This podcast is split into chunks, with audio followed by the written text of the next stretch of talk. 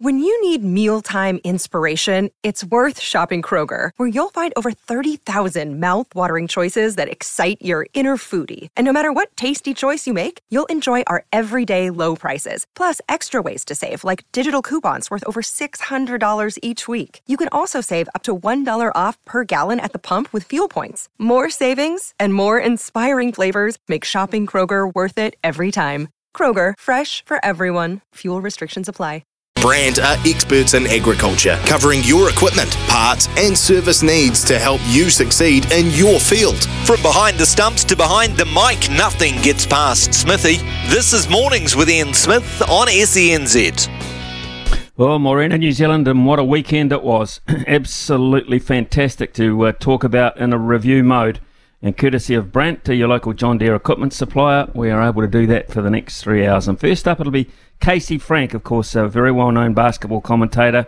Um, he has been to uh, most of these playoff games, if not all, and um, had been very pleased with the, the fight last night shown by the Breakers to get us into a Game 5 finale on Wednesday night. Absolutely outstanding. We'll have uh, a cricket update around about 9.25. Nice to see Doug Brace will get recalled to the Black Caps. Uh, we'll also have an interview with Grant Elliott around uh, 9.30. Course, uh, Grant works for us here on SENZ, former Black Cap, uh, the situation of the test match down in Christchurch. Uh, Christy Doran, just after 10. He's the rugby editor at theroar.com.au. What a weekend of Super Rugby, yep. And we'll be talking about those Fijian Drua. What a performance that was. How good is that for the competition? Uh, Jamie Wall and Ben Strang will be on the panel this morning. So uh, we'll cover a number of uh, rugby issues, the Breakers, the Warriors, uh, all the mainstream stuff that came through the weekend. Andrew Voss uh, will be with us after 11, of course. Uh, we've got a, stump smithy, and uh, it's a hundred. It's a hundy. We won on Friday, so it's a hundy this morning. So that's fantastic. Uh, we're text double eight double three, particularly um, anything that struck you over the weekend, which was uh, good or bad? Uh, a lot of good. Uh, Christchurch people would be a little bit miffed that uh, they went down to uh, the Fijian Drua in Lautoka. Uh, but Christchurch people on double eight double three, give us weather updates, can you? Because the test match, I think, is going to be a very interesting one today. Very interesting, providing they get close to a full day's play. So double eight double three, any weather forecasts and your feelings on what you saw over the weekend. Sport is our religion, and here is Smithy's sermon. Well, did you pick this trifecta over the weekend? If it wasn't enough to have one great Zoi in Sadowski Synnott, we've now got two. Try Zoe Hobbs, the fastest woman in Australasia. Now, ain't that something? Zoe at the weekend cracked the 11 second barrier for 100 metres in Australia. She's been threatening to do it for a while now, broke it in Wellington, but it was wind assisted about 10 days ago. This is a remarkable achievement when you consider it is also the fastest time ever achieved by a woman on Australasian soil. And they've hosted the Olympics as well, don't forget. 10.97 seconds, her new PB, would have placed her sixth at the Tokyo Olympics and is the 2023 market leader. Truly, truly brilliant. And she is ours kind of sense athletics in this country is starting a really exciting cycle again with France beckoning next year. There's much, much more to come in the interim. And how do you piece together a 2 0 record in something as competitive as the NRL when you have no history, no pedigree, no experience of playing together? Well, the Dolphins barely, barely have an identity. I mean, who plays for them anyway? We know who coaches them, and he's clearly a genius. Last pick in the schoolyard, don't usually win many. Two tight ones on the bounce coming down the stretch. No way. Will you better believe it? Yes, way, actually. And there they are, sitting atop the table, clearly with a genuine belief in each other already. And just to complete the trifecta, Bula vinaka, you amazing Fijian Drua. Well, what a clutch victory over the Crusaders in Lautoka. Spectacular. The next All Black coach is now one and three. Razor took a punt on some relative newbies who couldn't get it done and outside of Christchurch. It's a pretty special thing. The Drua of a lot more Super Rugby traffic headed their way this season. Pack a hard hat with your passport, people. Two points in the islands will not be a gimme. This could be just the start.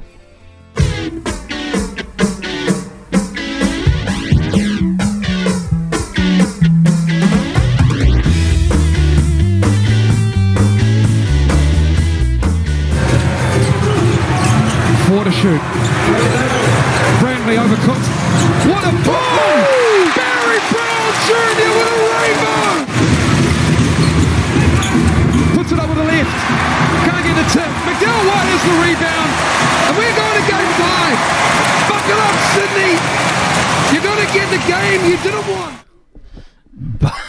Buckle up, Sydney. Mull you've got the game you didn't want. That was the sound of a record crowd at Spark Arena. Over 9,700 fans witnessing the great turnaround by the New Zealand Breakers in Game 4 of the ANBL Championship Series to force a deciding fifth game on the King's home court, winning 80 to 70 on Friday night. Sydney broke an ANBL attendance record themselves with just over 18,000 packing into the Kudos Bank Arena. And after Chase Buford walked out of his press post, post conference last night, uh, expect plenty of heat come Wednesday. I think it's uh, one thing we can expect. One man who was at both games was commentator Casey Franks, doing a sterling job as well. Uh, Casey, good morning to you. Oh, good morning. Thanks for having me. Uh, you're at uh, Spark last night. You're also at Kudos for Game Three. While Sydney's arena is much larger, much larger, of course, in size and capacity, what was the better atmosphere? Do you feel? Uh, for me, it was it was at Spark Arena yesterday. Uh, that was by far the most engaged crowd I've ever seen at a basketball game in New Zealand. Uh, they opened the doors at five o'clock, and there was already a buzz in the air. With half an hour to go, the crowd was already getting into the chants. And I have, you know, normally when you see a, a Breakers crowd and things aren't going well, uh, the crowd has a, tend to, a, a tendency to get a little pensive but there was none of that yesterday. It was just pure energy that the the team really fed on, and I, I think really helped uh, get some wind behind the sails on the on the sail home. Barry Brown Jr. was uh, huge for the Breakers in the fourth quarter, uh, bearing a big three and uh, dunking on the breakaway, which always adds to the momentum. When did you feel? What stage did you feel they had game four in the bag? It was pretty late. Uh, I think it was uh, around that time with that dunk. Uh, just because Sydney refuses to die. Uh, you know, even when they're not playing to at their best as they didn't yesterday, they're almost the zombie kings. You cannot put these guys away. They keep coming back at you. And uh, you know, until I think uh, Sydney actually waved the white flag with about 145 left and, and pulled out the guys and cleared the bench out a little bit up to that point, uh, I thought it was still a possibility. You know, there were only three shots down with about uh, 140 left. Uh, you know, three possessions, so it was still in the mix if things could have gone their way. So, as uh, definitive as that final scoreline was, I think every game in the series has probably been a bit closer than uh, you would you would figure just looking at the scores. Well, Barry Brown Jr. played the game, uh, it appeared, with heavy strapping on his uh, non shooting left hand. Um, is he okay? Did he have to play through the pain barrier there? What's the issue? Uh, well, he actually broke a bone prior to the first round series against Tasmania. So he had a broken bone in his hand, and I think against uh, the Jack Jumpers, that was a, there was a lot of pain to it. Uh, it's not something they don't think that can get worse over time. Uh, from my understanding is in that week uh, that that break they had those couple of weeks in between during the international break for uh, the world championship qualification uh, that healed up he, he's more mostly got that padding on there to protect it from further damage, but it is my understanding that he's not feeling any pain from that anymore. And it's more for that peace of mind and to ensure if it does get whacked again, there won't be a, a re injury there. Okay, cool. Uh, 70 points is the lowest score by the Kings this series. What adjustments did you see from Mody Maor going from game three to game four to help the Breakers' defensive efforts? Uh, I think uh, they did a great job in transition. They really limited all those transition opportunities. Uh, they've been doing a nice job of that the entire series. But what we saw in this one was the Breakers were able to get on the offensive glass, keep them attached to that side of half court there, and at the same time, they were able to get back in transition and stop those plays. Uh, I think they did a much better job of staying connected to the shooters. Uh, there was that stretch in game three where we saw DJ Vasiljevic uh, just get some wide open looks uh, from the lane, and you can't lose shooters of that quality. I think we've heard Coach Mody Maor say it time and time again that if you relax for a second against this team, that the, the, the Sydney Kings will just explode on you offensively. And what I saw yesterday was a team in the Breakers that, for the for the first time in this series, played a, a complete game. They they never really let their guard down. They were on that edge, uh, that razor's edge that you have to be to be in a series like this from start to finish. And it was a, a really impressive 40 minute performance on, on the defensive side where Uh, we did hear, of course, Chase Buford talk a lot about that physicality, but from my vantage point, they were playing really great physical basketball without getting their hands caught in there, playing with their chest, playing with their bodies, and less so with their hands that they were getting caught with uh, in the last couple of games.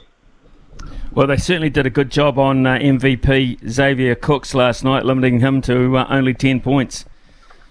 Yeah, I, you know, I, I don't think he's 100%. I, I think, uh, you know, I'm going to have to give him all the credit in the world. He's got an NBA contract waiting for him at the end of this. But I, I think he's playing through some serious pain with that cork thigh that he's got. Uh, I think it's caused some severe swelling in his knee as well. And he doesn't quite look like the, the he doesn't have the freedom of movement that we've been expected from him over the course of the season. Uh, certainly, uh, Jarrell Brantley and his defensive intensity had a lot to do with that. I think he, in particular, did a much better job of finding him early, uh, and there was a wall behind Xavier Cooks when he drove. You know, on the switches, we saw a really nice job done by Dererk Pardon, by Rob Loe at times when they had that matchup. But a lot of attention is being paid to him. They're not letting him get those easy looks. Uh, they're doing a much better job of the weak side uh, help coming over late and challenging shots, and just making every catch that he gets extremely difficult to focus on the rim. Right. Uh, let's uh, let's look at the battle of the bigs. You enjoying that? I really am, man. I'm loving it. Uh, you know, the, the Kings, the, the, the Kings got some uh, so, some real good ones in Suarez and Jordan Hunter. Uh, I think they've got some great length, 6'11", uh, both of them right around 6'11", and they've done a nice job in the first three games of the series of really controlling the interior to the point where the Breakers in Game Three had one offensive rebound at halftime and just five for the game. And to, to me, the way that the, the Breakers are really dependent on getting some kind of energy off the offensive glass when things aren't going well. And Pardon and Rob Loe, Jarrell Brantley, uh, they did a really nice job in this game of bouncing back on that physicality, find a way to affect things. You know, Dererk Pardon hasn't had the greatest statistical impact on this game in terms of scoring the basketball. He's had one pretty good rebounding game for the most part. Statistically, he's been down, but that effort level is great. He's putting a lot of pressure on the rim. He's getting hands the balls, even when he's not getting credit for those offensive rebounds. And what he's doing on the on balls, where he's really coming out and showing him and Rob Loe both putting a lot of pressure on players like Derrick Walton Jr. and uh, DJ Vasiljevic. And you know, it, it's been it's been a, a seesaw battle. There's banging bodies in there, and you know, we, we hear the big names, we hear about the scoring, but to me, it's that play on the interior which is really defining the series. Casey, uh, they led 39-27 at the break. Uh, and then they appeared to have a, a, pretty poor third quarter, which which is a problem for them in two in Sydney. Um, uh, do you think that is an issue, or or not really something to address? Oh, I think it's absolutely an issue. Now, it, has been one that they've been able to overcome at times, but we've they've really struggled to carry that momentum from first halves into the second halves. And Sydney, every game you see they pick up that level of physicality, pick up their intensity in that third quarter, and are able to make runs coming out of the break. Uh, it's going to be another tight one when they go back to Kudos Bank Arena, and they, if they want to win the championship, if they want to go home victors, they are going to have to find a way to make those first five minutes of that set third quarter go a little bit more smoothly, especially on the offensive end. The defense has been solid, but they have to find a little bit more uh, a way to get into their rhythm a little bit more quickly coming out of the changing room. Three point shooting worrying you? I, I, you know, I, I think the, the Breakers are letting them fly. Uh, that's what they've done all season long, and I've seen a big difference between the games they've won in this series they've lost. In the games they've won, those three pointers are being created off of penetration, off post catches, of offensive rebounds and kickouts. So they're drawing the defenders in for the Sydney Kings who really like to pack the paint on those drives. And they're, they're sucking all those defenders in away from the shooters outside, kicking it out and getting open looks. When they're getting in trouble is when they're not getting that penetration, either with the pass or with the draw. They're just swinging it around and they're shooting those contested shots late. So if they're able to get penetration, I, I love the three. Those open looks are great. But if they're going to continue to just let it fly without bending the defense first, the, the that number of threes that are contested, I, I think, is not a recipe for success.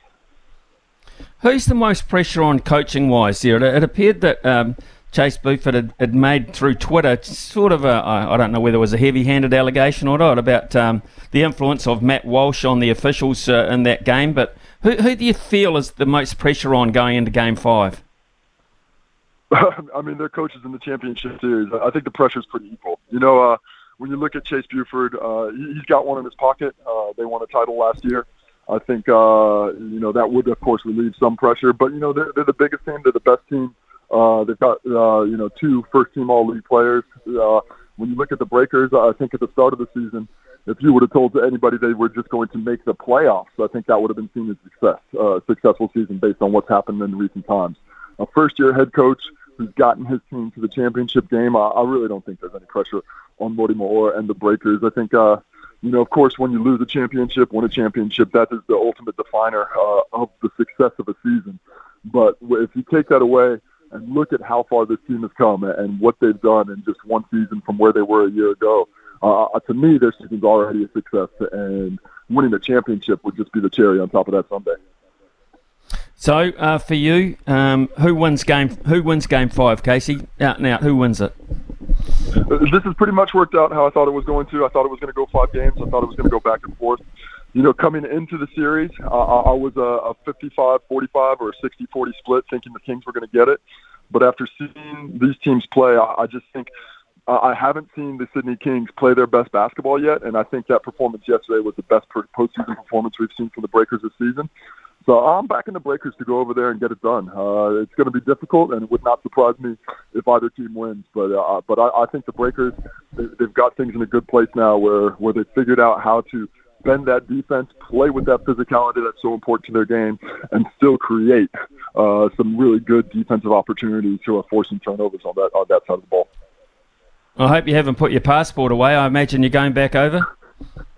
I'm going back over. Uh, yeah, it's uh, a little d- difficult with the day job and, and my wife and the two young kids, but uh, it's an exciting one. It's a great to be a part of, and I, I can't wait to get over there Wednesday and, and call what should be a barnstormer of a decider. It's only the fourth game five in NBL history, so uh, it's it's quite a big deal. Uh, I haven't had one of these since 2018. And just finally, Casey, I mean, you probably haven't given it much thought because of what's going on in front of you at the moment. But of course, the Sal's NBL season is, is just around the corner. Which of the teams do you uh, like in look of so far? You know, not all teams have tossed, tossed out all their free agent signings. Uh, you know, I, I saw a great uh, a great signing for the Otago Nuggets, bringing back who was uh, but for me the the best player in the final series last year. He's really the reason why defensively they were able to get across things. Uh, not quite sure exactly what teams are going to be looking like, but in, in the early goings, I've really liked the signings of the Hawke's Bay Hawks, and I, I like what the Wellington Saints are putting together. Uh, a couple of those two teams are the Otago Nuggets, and uh, I think uh, early on right now, before all the free agency signings have been uh, made public, uh, those are the teams that I, I've most got my eye on. Well, Casey, we look forward to you calling the Breakers home um, on Wednesday night. It's going to be something very, very special with record ratings, I would imagine, for a game that deserves it. So, uh, thanks for your summation this morning. Really enjoyed it, and uh, good luck uh, in your travels to Sydney. Thank you. I appreciate the time, and I can't wait to go call that one. It's going to be uh, hopefully historic. Yeah, I can't wait to hear you call it down the stretch, man. That'll be fantastic. Uh, 9.20 here on SENZ. Casey Frank there, who was, of course, uh, off to Sydney for game five, the Breakers and the Kings. Wouldn't it be special? As he said, look, we didn't even really expect them to make the playoffs to go, let alone go this deep and force it to a game five. It was something special last night. There will be over 18,000 again. You can uh, bet your bottom dollar on that at Kudos Bank Arena in Sydney. So they'll be up against it there, but of course that puts a lot more pressure on the Kings as defending champion, and they've won they have won there previously this season on more than one occasion. They've got that in the back of their minds. Exciting, really exciting. 921 here on SENZ equipment, parts, and service needs to help you succeed in your field. Summer or winter, he's the voice of sport in Aotearoa.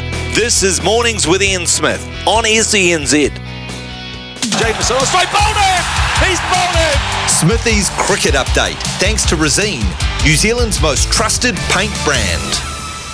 Well, as of stumps yesterday, Will Young has been released from the Black Caps Test squad to represent the Central Stags in the next round of the Plunket Shield. Makes sense. Uh, round seven of the competition begins this morning with Young Central Stags facing Canterbury and Rangiora, so it's just a 20 minute drive up the road for him. He'll return to the Test squad after round seven, while his uh, Stags teammate Doug Bracewell will join the team when the Test squad assembles in Wellington. Bracewell would have been named as an injury replacement in the Test squad during the England Test series but uh, was ruled out with a minor groin strain. Since then, he's made a successful playing return, featuring for the Stags in the last round of the Plunket Shield.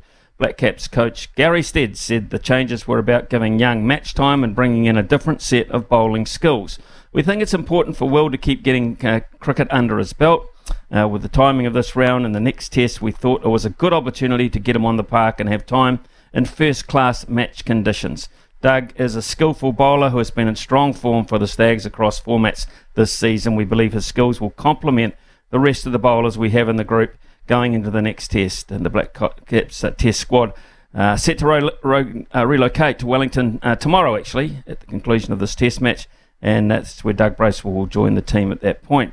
Um, and he's also there, of course, because Neil Wagner has been ruled out of the second test against Sri Lanka after a scan today, uh, yesterday revealed he has a bulging disc in his back and a torn right hamstring.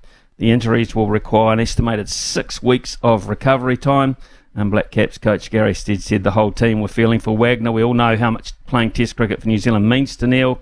We're all disappointed to see him sidelined like this. The fact is, he's still hoping to play on. Carrying these injuries shows you just how determined he is to try and give his all for the team if required. Wagner will be available to bat on the final test, uh, final day of this test today if required, weather permitting. Had a couple of uh, texts come in, uh, raining, but it will clear, uh, mate, says uh, Dean and uh, someone else has come and said it's uh, raining. Simple as that. So uh, we keep our fingers crossed. There's still not uh, uh, still an hour and a half away before the scheduled start of play. Um, so yeah, that's cricket news this morning. Right, uh, let's look forward also to um, what's happening at the Players Golf Championship. Logan, Scotty Scheffler out there after 10 holes at 16 under.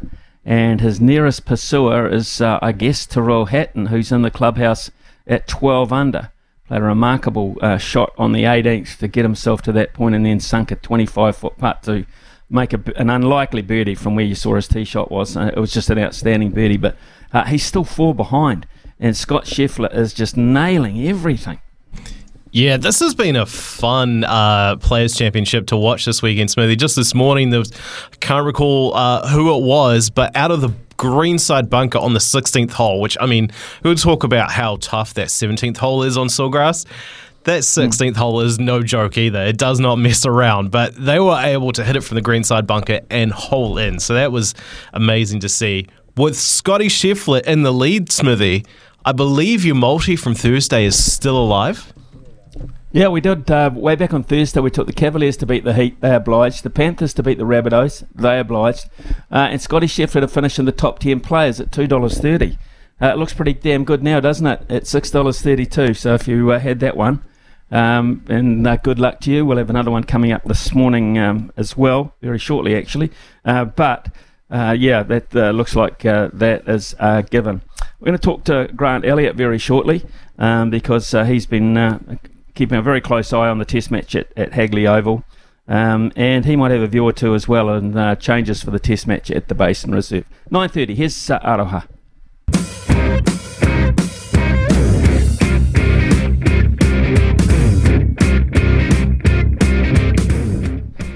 Uh, the Black Caps have uh, set up a dramatic day five at Hagley Oval, weather permitting, uh, in this first Test match against Sri Lanka. They need 257 runs to win plenty of overs uh, to do that and deny the visitors their first test win on New Zealand soil going back to December 2006. Wow. Um, really, uh, the weather forecast, however, does seem a, little threatening, as I said, the amount of play available today with the Met Service forecasting rain in the morning to clear by the afternoon. They can add a few overs on. Uh, play due to start at 11 o'clock, of course, and when they do, um, Tom Latham and Kane Williamson be at the crease. Fingers crossed we get uh, another cracking day five after the Basin Reserve. Good chance to catch up with uh, Grant Elliott, who's been keeping a pretty close eye on what's been going on down in the Test match. Grant, good morning to you. Hey, Smithy, how's it going? Yeah, I'm pretty cool, man. Pretty cool. Looking forward to day five if it eventuates. Um, who would who would your money go uh, be on? Chasing two, five, seven, nine wickets in hand. Well, speaking of money, I'm actually driving around Wellington City and I've got a uh, parking ticket on my uh, windscreen. and it's one of those awkward moments. I don't know if you, well, one, they sting you pretty hard in Wellington now, um, even if you park, but parking tickets obviously substantially more. But I've got this technique where you can press the window wiper and then try and snatch it, you know, because otherwise it ends up, you know, going into the ether and you, you never find it and you don't know where to pay. So a little bit of an awkward moment at the moment. Um, but yeah, I think the Black Caps, they're probably they're looking at it this morning and hoping that it was going to be a full day's play. Let, let's hope so uh, with the weather. As you mentioned, a little bit around. There's a bit around here in Wellington at the moment. So I think if they get a full day's play, I'd like to put all the money on the Black Caps. Um, but there will be a little bit of jitters. Um, I think, you know, Henry Nicholls is, you know, a lot of question marks around him at the moment, and I'm sure you're probably going to ask me about him. But I think you know what what this Black Caps team has been uh, has done so well is they've had consistency in players and they've backed their players, and something that obviously you know we've seen with Brendon McCullum. He looks at his players, he looks to back them, and um, he gives them the freedom to play and e- express themselves. Um, I think where, where Henry Nicholls probably struggled a bit has been the top order, the inconsistency of maybe not having someone like Taylor still there who consistently scored runs, but you know Williamson been out of a bit of nick, but he's back in form now, and so is Latham. But we didn't have you know that consistency in the, the opening stand um, or top three, which you know takes the shine off the ball and gives those sort of uh, middle order players um, a little bit more chance. And uh, Henry Nicholls obviously making the, the step up to number four is qu- quite a different role when you're losing quick wickets. So, I'll continue on that theme. Uh, win, lose, or draw. If Henry Nicholls was to say get 25 to 30, does he play again at the Basin Reserve, or is his time up this time around? Oh, I think, you know, it's so dependent on the coach and selector because I think you draw a line in the sand. So you've got someone who averages 36, who scored eight test centuries, and the only player I can probably see replacing him is Will Young. Um, so that's a, a, a, change of guard. And I mean, you could go with a younger player, I guess, but um, you know, someone like Rachin Ravindra probably hasn't scored the, the weighted runs that he needs to. But Will Young's probably the only replacement. But then you're drawing a line in the sand and saying to people, this is how long you will get. And I know that when I played in the Black Caps in Test cricket, you felt like you had one and a half tests. That was it because we had we had five coaches in five years, five different coaches in five years, and selectors changed, and players were in and out of the team, and it was it wasn't a great feeling going to the crease thinking, you know, this could be my last innings. Um, so yeah, it'll it'll be fascinating to see. I say he stays uh, just because of his record, and I compared him, you know, someone like Mike Hussey, someone that gives a lot to the team, um, and Hussey was sheer weight of runs as well. He ended up with, uh, you know, 19 test hundreds. But he went through a really rough patch at one stage. I think I counted about 13 innings where he didn't score above 30. They stuck with him um, and then obviously got the return. So cricket can be like that. Um, and it'll be fascinating to see the, the, the, judgment call they make. But, you know, he's luckily he's, he's um, supported by Daryl Mitchell and Tom Blundell, who have done exceptionally well. And I think, you know, that, that middle to low middle order um, looks like they really are almost the heartbeat of the team at the moment. I mean, that phenomenal 100 from Daryl Mitchell. Uh, we said it, I was actually on the Saturday sesh um, at SENZ, and I said Daryl Mitchell needs to score 80 plus here for us to actually have a chance in this game, and he did just that. So he always seems to um, to rise to the occasion, Daryl Mitchell, uh, and exceptional player in all three formats. Right, uh, let's uh, look at the bowling side of things then as well. Uh, of course, has had a, a terrific series, uh, just ever so reliable. Matt Henry has popped up and got a few at the uh, death yesterday. Uh, Tickner getting the first four wickets. Is that uh, for you saved as bacon? yeah, uh, Tickner's an interesting one, Smithy. I don't know if you feel the same, but I sort of when I saw Tickner and Kuggeleijn uh, in the England series, I didn't I didn't think that they were next in line, so I was quite surprised. But what I do like from Tickner and what you see from a lot of black caps, when they the longer they're in the environment, the better better they get. They're bowling to players like Williamson, Latham, Conway in the nets. Um, they're going to get better. And you know, Tickner, it looks like his seam has got a little bit better. Like there's a little bit of wobble there now, whereas it was almost sort of three quarter seam when he started. And you know, he went to India. He played in the one day series there, and that was a tough series. I was over there commentating it. The conditions there were so batter friendly. Um, you know, you, you didn't want to be a seamer. So, you know, coming from India back here, I think he's going to get better. And, like, it's really nice for a bowler to get you know a return of four wickets like he has. So you know if he can he can grow on that, um, be in the environment a little bit longer. I do feel he's sort of similar to Henry in a way, where there's that wobble seam and he bowls back of a length. Um, I, I love a little bit of variety, and we had you know Southee, Boult, and Jamieson, but those days maybe gone with Boult. Hopefully Jamieson can get back to fitness. But um, yeah, I, I like what I see. Bowls with pace and um, sort of back of a length and does nibble it. This pitch suits his bowling as well. So nice to get the return. And um, yeah, I think that probably shows we're just a little bit low in bowling stocks. And I don't mean in talent. I think we've got talent out there, but I think we're low in bowling stocks in terms of people with experience that we can pick and take off the bench. And when you think about that, someone like Matt Henry was one of those players. He was always on the bench um, and someone that had a lot of experience. And suddenly now he finds himself as you know one of the premier bowlers in our team. So who are those bowlers that we can give the um, that experience to to grow that uh, that the, the, bowling stocks? Michael Bracewell um, wasn't really a factor against England. Um, has not really been a factor in this Test match. Bowled uh, overs uh, in the second innings without any success at all. Um, but I, I, don't see him. I, you know, I, I, see them playing him at the basin again. I, I just I still struggle to comprehend the spin bowling aspect of what we're trying to develop in this black cap side. I I can't get my head around it. I'm sorry. Yeah, I think it's an interesting one because we had Santner that occupied that space for a long time. He wasn't really a wicket taker. He, you know, he was more there uh, as a holding bowler um, and did well with the bat. And we sort of, I think we, we, we do feel that having that all rounded down, batting down at that sort of seven eight um, is a s- sort of safety net for us. It's sort of a little bit of both.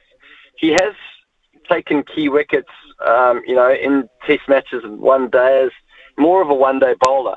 But he is developing his skill at Test level, um, and that's that can be difficult. Uh, you know, he about 18 months or two years ago, I think I, I, I was commentating and I called him a bits and bits and pieces or a batting all rounder, and he was like, "I'm not, you know, I'm I'm an out and out all rounder," and I was like, "I'm sorry, braces."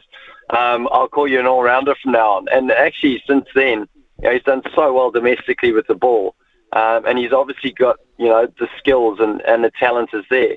But I look at the, the, the teams around the world that are successful, and you look at Leach, you look at Nathan Lyon. They're in the teams consistently, and they're frontline, you know, spin bowlers.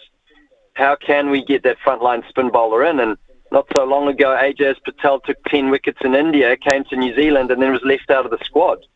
We found no place for him. So, in these conditions, it's just tough for a spinner. And I don't know what the answer is, Smithy, because they don't play a lot, they don't bowl a lot, and then suddenly we go to the subcontinent and we throw them the ball and we say, win us the test.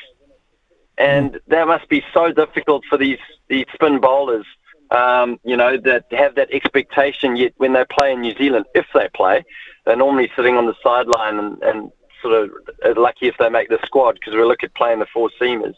Um, how they develop those skills and how they feel um, they're, they're actually, like we spoke about Tickner, improving all the time because they're bowling.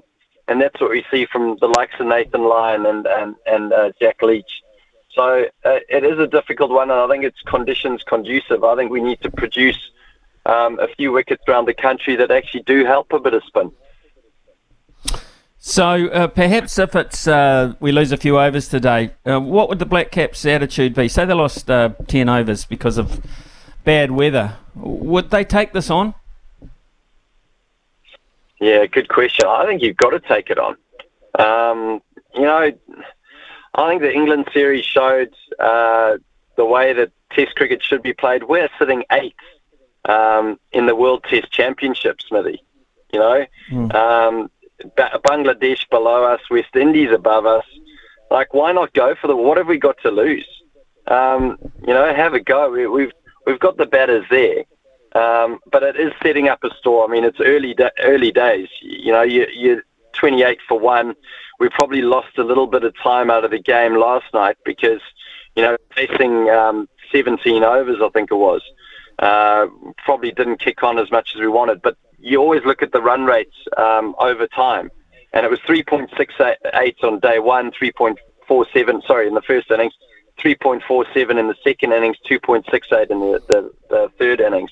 So um, it is tough to, to score at that clip, but there's still bounce and pace in this wicket. So there's no reason why we can't set up this uh, stall first uh, first session um, that'll be losing max one wicket, but actually going at a decent clip and then reassessing. And it's assessing it a session after session and almost getting into that last three quarters of the um, the final session, and then uh, deciding whether or not you're in a great position. But there's no point in going for the draw unless we're behind the eight ball. We may as well go for it and produce a little bit of uh, entertaining cricket. Totally agree. Absolutely, totally agree. Whether they do or not, and uh, how the forecast is, uh, and how the, the, actual weather is, will be a massive factor in that, of course. Hey, Grant, great to catch up with you. Sorry about the parking ticket. I hope we weren't all responsible for it, mate. Uh, if we are, send it in with uh, and with a, send it in with an invoice, and Hutchie will sort it. Don't worry. No, I'm just glad that it hasn't blown away while I've been talking. So uh, that's a good thing. It's still on the windscreen. I can do the old windscreen wiper and then grab it, uh, grab it from the side.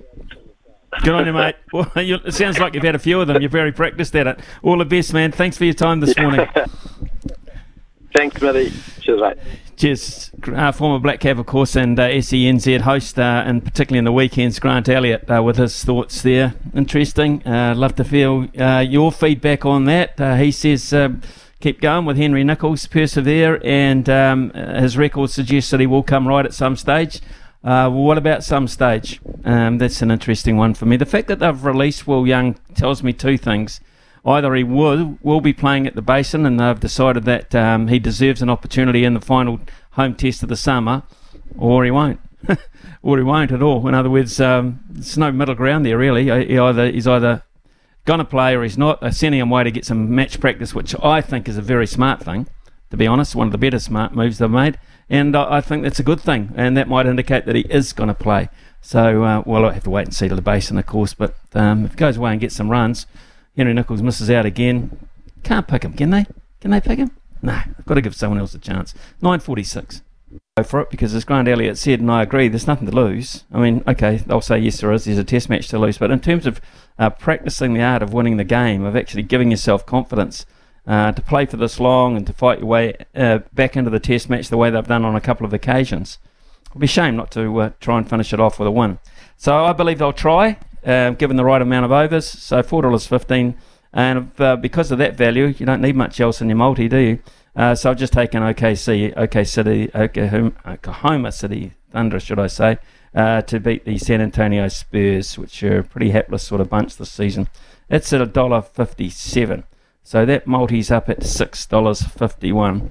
Uh, if you took uh, Scotty Scheffler for the top 10, as we did, if you took him to win it, you're a home run, I think, now. Uh, he's 17 under. He's just playing the lights out of the uh, stadium course at TPC Sawgrass. And the, the next player to him uh, is Tyrrell Hatton in the clubhouse at 12 under. He's got a five shot, I mean, a five shot lead. Absolutely blinking outstanding, consistent golfer, Scotty Scheffler. What a what a sporting brain he's got, but uh, what a temperament he's got as well. He's um, he's he's playing well, really, really well. I think this will put him back to number one in the world. Unfortunate for Jon Rahm, who had to pull out after the first round with a stomach upset uh, because he uh, is just a contender every time he lines up. So shame for him, but Scotty Scheffler putting on a clinic here at uh, Sawgrass, and it's 9:53. Teamless Tuesday on the run home. If I could make a starting 15 of all the best segments on radio, Teamless Tuesday would be my captain. The run home with Kirsten Beeve every weekday from 4 p.m. Bring your equipment, parts, and service needs to help you succeed in your field. Summer or winter, he's the voice of sport in Aotearoa. This is Mornings with Ian Smith on SENZ. Read your texts. It's raining. No play. It's uh, from one texter. Um, above that, a second later, I get working five minutes from Hagley, still raining but windy, so should be blow through. Will be cricket before 12.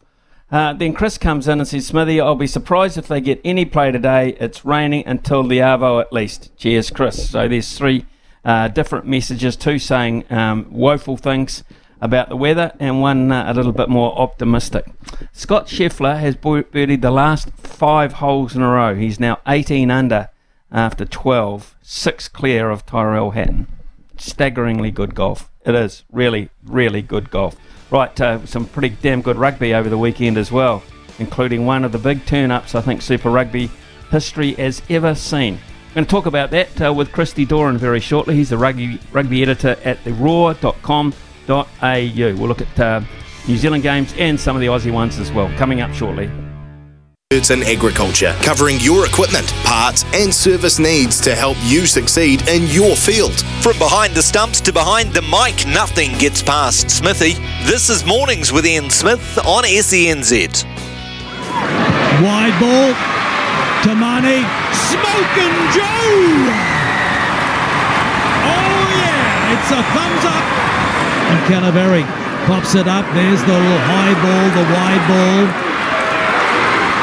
Salawa. He's got a Romy Sal with him. Wow! The try has been given.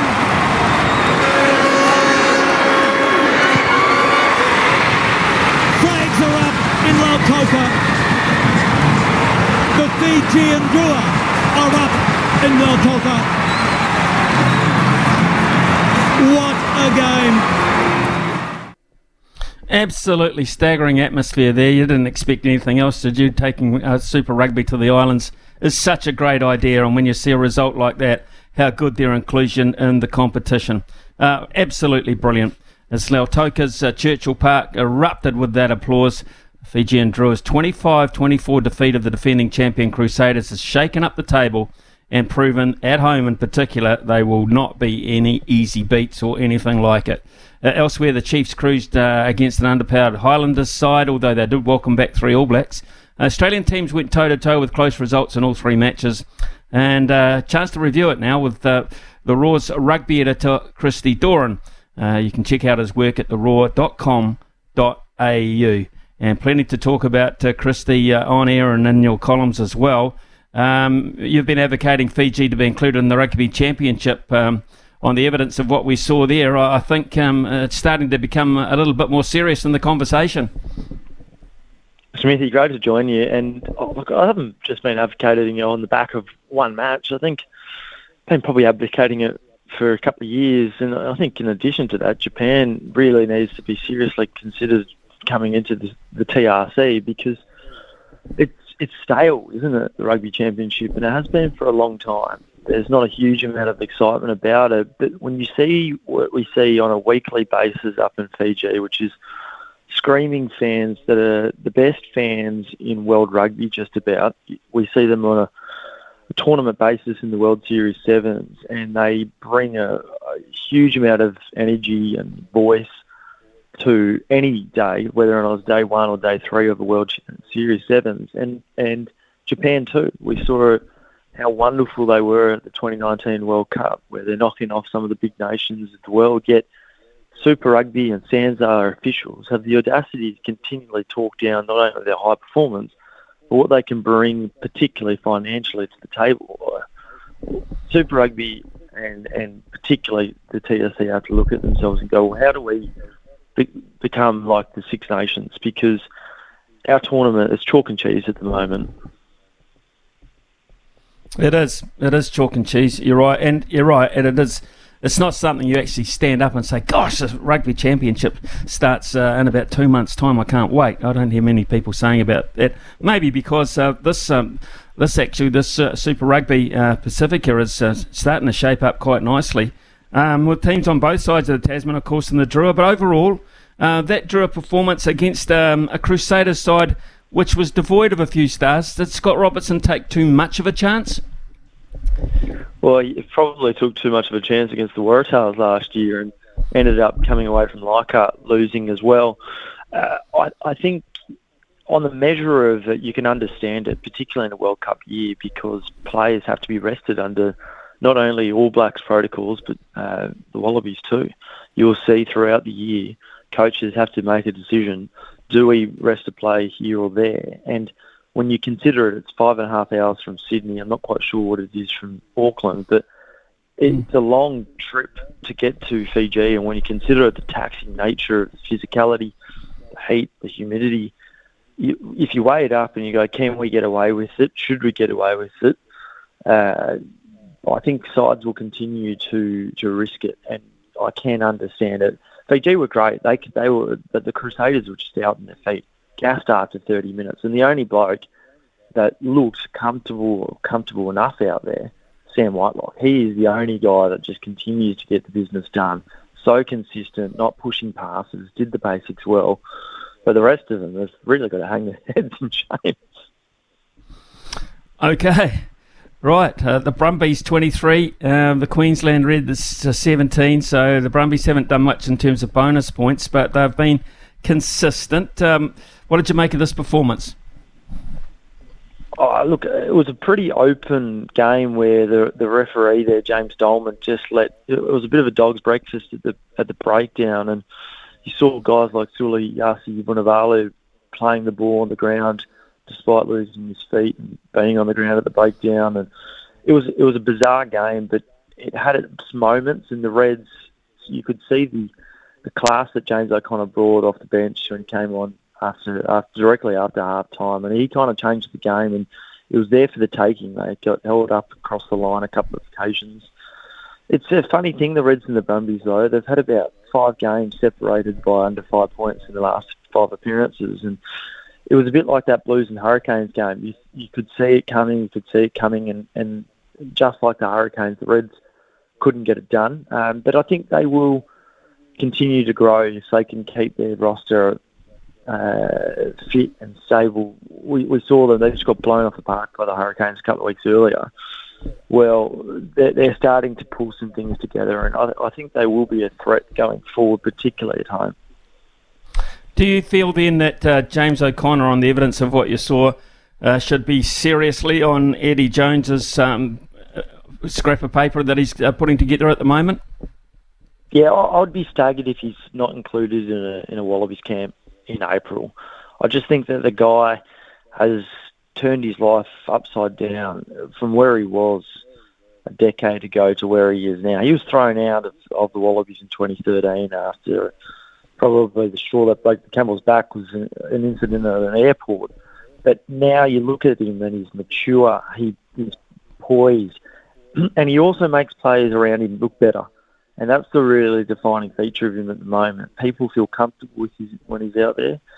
I just wonder whether or not is he can he play elsewhere other than fly half, and he can because he has in the past.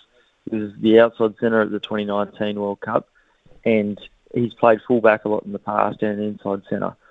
I would like just to see him. What else can he do elsewhere? Because he's he's a guy. He's only 32. He's not even that old. On Friday night, uh, the Chiefs continued to set the bar on this side of the Tasman, 28-7 over the Highlanders, who can't uh, take a trick at the moment. It, it seems um, on the back of some really good form from Shaun Stevenson, a couple of tries for him, but uh, the back three or four for the All Blacks is um, is always pretty well populated. Shaun Stevenson, though, might be making a bit of a statement. I think he's he's been on the cusp for about two or three years, hasn't he? A guy mm. that's got a pretty freakish ability to finish tries. I think it's the little things. And we saw on that game the the Chiefs.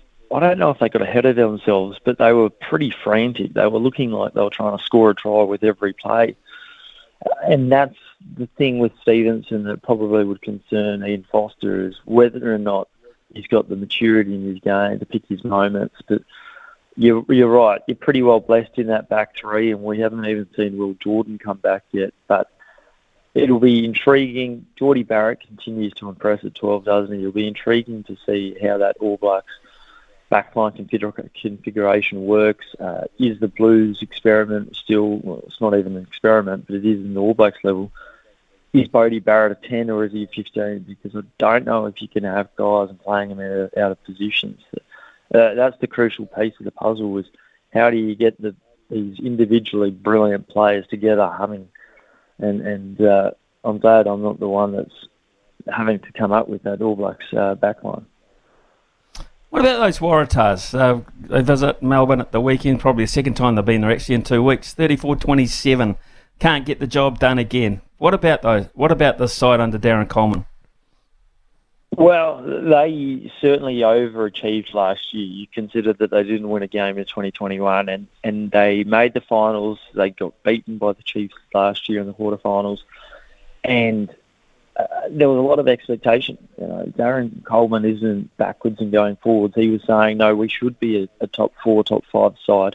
Yes, we're not there yet in terms of we're still young, we're growing, but from where we were last year, the expectation is top four was making references to being, you know, in Sydney, being a big state in Australia, should be the Chicago Bulls, should be a side that people look up to. But unfortunately, they were flat. They were probably not quite there from a preparation perspective with a lot of their players not featuring in trial matches. And they were beaten out of the gates against the Brumbies, came back well against the CG Drua last week.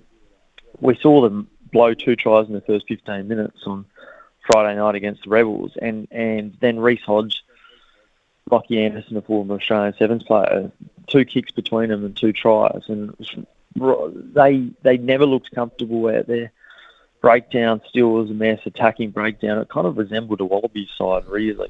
The attacking breakdown in Australia is probably the biggest work on right across the five franchises and and and it just seems that they're flat. You could see the devastated looks in the in the dressing sheds. They were seriously flat, and people like Michael Hooper aren't able to change games at the moment like what we always expected and have seen for the last decade. So selection is going to be a big, big thing for Darren Coleman, and and the Waratahs are playing the Hurricanes, followed by the Chiefs, the Brumbies, and then they've got the Blues only a week or two later than that. So four of the heavyweights that they're going to be coming up against in the next six weeks, it's really season defining this next little patch. But selection's the big one for him.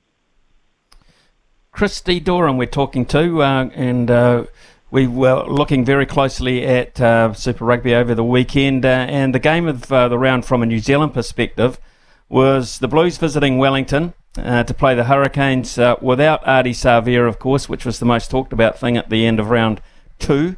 Um, and uh, the Blues getting it done away from home, which is uh, their record. I think is now 15, uh, 15 from 17 or 16 from 18, which is pretty damn good in, in that run. But they didn't, of course, win the grand final. You're right, they didn't. And uh, look, they looked like they were going to be run over the top at the end. There, there was debate between Karl Te Nana and and others about whether or not they should have been opt, uh, opting for a scrum. Um, in the end. Just the, the defence, the stoic defence. And we saw it for 40 minutes from the Hurricanes, but the Blues managed to aim up right at the end there. And Dalton Papali'i, geez, he's a good player. And that's another really heavily contested spot at the moment is the back row. But Papali'i, geez, he's, he's a mature guy. He's abrasive. He's physically strong. He was probably the reason why the Blues hang on there. I thought that the kicking game from Barrett wasn't brilliant in the second half, but he showed what he can do when he runs the ball because he made two half line breaks there around the 60 minute mark, and, and it looks like he might be able to pull out some of that magic that we often see. But in the end, there was there was no tries there, but a penalty goal, and they managed to um, swallow their pride by taking the shot at goals. Great game, great physicality. New Zealand rugby at its best, though, isn't it? They just managed to just roll up for each other, and, and that's the thing from the Australian perspective. You go, geez, wouldn't it be great if we see that from more than the Brumbies because they're the only side that can do it in Australia. Pretty sure Aaron Mauger and Moana Pacifica might have targeted the force and thought, uh, if we're going to win one uh, in Australia, this might be our baby, and uh, they just missed out by three. They did, and you feel for them, but it was probably the worst back 50 minutes I've ever seen of a Super Rugby match. That was, there's no two ways you can say it. It was, it was awful. The accuracy was completely missing from the force. There was yellow cards turning into red cards, and neither side really able to take their opportunities. Look, they've got a lot of ground to make up. Uh, the Force will be saying to themselves, and Simon Cron, a, a, man and a name that's very well known in New Zealand, he's talked all about mindset. The Force need to improve their mindset because more often than not, when the when the game's in the balance, in the past they've lost these matches, but for the second time in three weeks, they beat the Rebels coming from two tries down and to, to overcome them right at the death in the opening round of Super Rugby. They managed to win a penalty right at the end, right in the depths of the game, and you could see how much it means to them if they can find a bit of polish uh, going forward. Then then they might be in some fringe contests, and they will clearly target games against the Highlanders and home matches against sides that maybe rest players, but they're going to be in for a very long year, particularly when guys like Izack Rodda are out injured and, and likely to miss a big, big chunk of this season. So it was grim watching, but uh, Moana Pacifica, look, they need a they need to just jag wins at home, don't they? And uh, it's good to see Fiji at the very least managing to show what the Pacific Islands can do.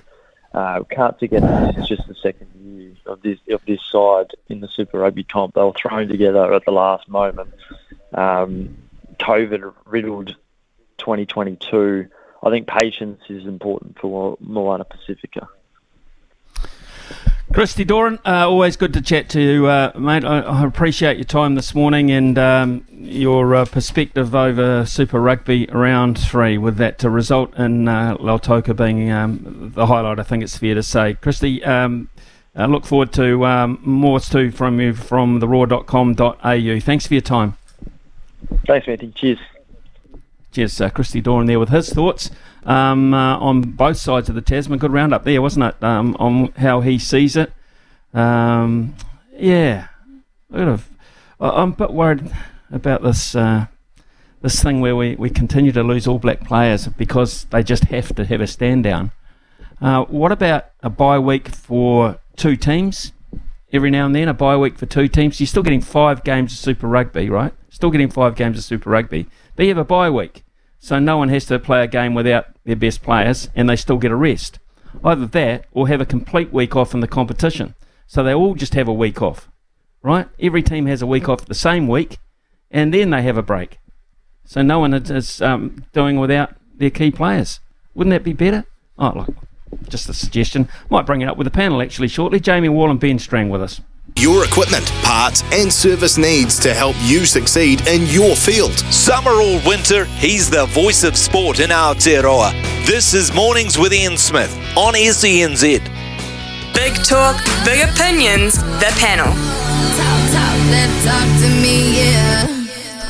Jamie Wall and uh, Ben Strang with us this morning as panelists. Uh, plenty to talk about. Uh, Scotty Scheffler's just dropped a shot. So uh, he's only leading by five now with four holes to go. Uh, and it seems like we're going to have very little chance of uh, any play um, straight away or maybe a, at all. So, Ben Strang, that would be a shame because uh, day five was shaping up quite nicely, wasn't it, for the cricket? Absolutely. Uh, I was looking forward to see if um, New Zealand had the you know the ticker, I guess, the, the ability to get through uh, to to the close of play and, and, and score those runs. It's there's so many question marks around the Black Caps at the moment, and, and they were possibly going to be able to answer one of those today if they could. I mean, it was would have been one of their biggest ever chases, and Sri Lanka looked like they're bowling really, really well. Their seamers have been right on the money, so certainly a challenge, and it would have given players like Henry Nicholls the chance to to quiet any doubters, no no doubt. But um, yeah, if, if rain's going to play its part, it's a real shame. Yeah, I'll also deny him the chance to fail as well, um, which means he'll probably get another lifeline. Um, Jamie, let's go uh, to Super Rugby, shall we? Let's go to Lautoka. Uh, I wish we all were there on uh, Saturday afternoon. Some sort of atmosphere and uh, an amazing result. What do you make of that? Yeah, good morning, guys. Uh, yeah, incredible result. Um, but I have to say, uh, it's not.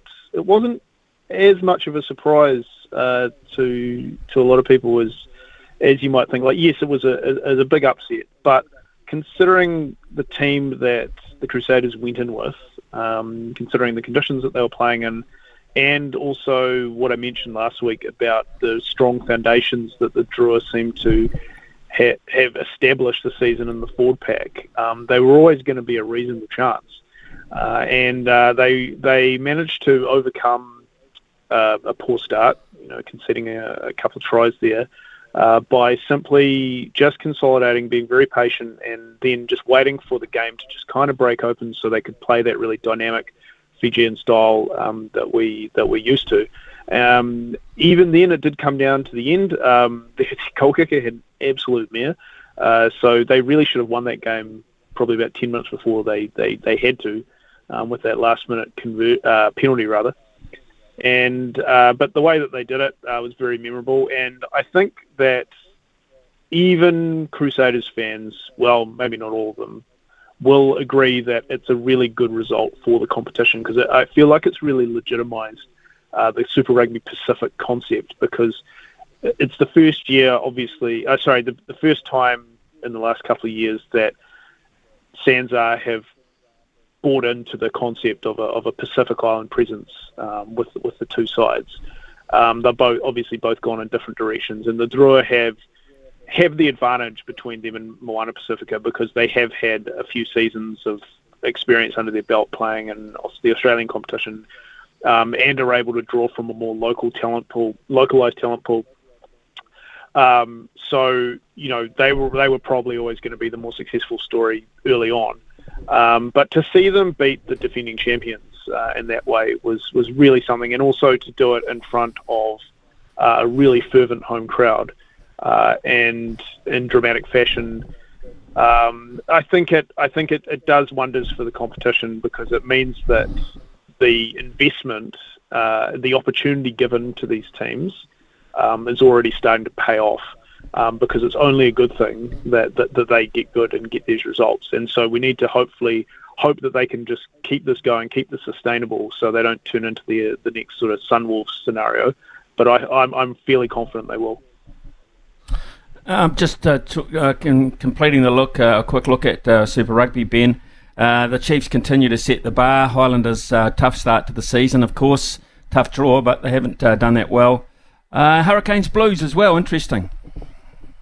Yeah, that was a good game in Wellington uh, on Saturday night. Um, a lot, a lot of my cricket uh, club were eager to get out of the game early and head down to watch. Um, it was it, it, was a good game. It was exciting to watch, and and uh, I think they're both good sides. But the Blues probably just reaffirming that they'll be right up there come the end of the of, of the tournament. The Highlanders agree they um, it, may have been a tough draw, but they just don't look very good, which is um, unfortunate for Highlanders fans. And I think I said last week, uh, you know, maybe there isn't quite enough talent to, to spread around for franchises at the moment, or maybe it's just that you know some teams have four first fives and others have none. It's this this distribution of talent isn't quite uh, working in New Zealand. Maybe something has to be done about that because uh, it's a shame when you've got the Highlanders who look uh, significantly weaker but uh, overall, I think the the quality of the rugby, the the again the rules changes are all working really well, and it's making a much better product than we'd seen in previous years.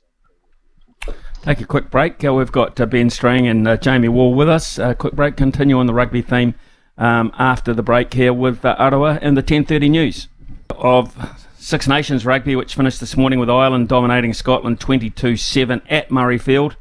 Uh, on the back of uh, a shellacking. You could only describe it as that. France dealing to England 53 to 10. So those two sides, Ireland and France, uh, of course, uh, we knew before the Six Nations started that they were going to be leading contenders for the World Cup. That's confirmed.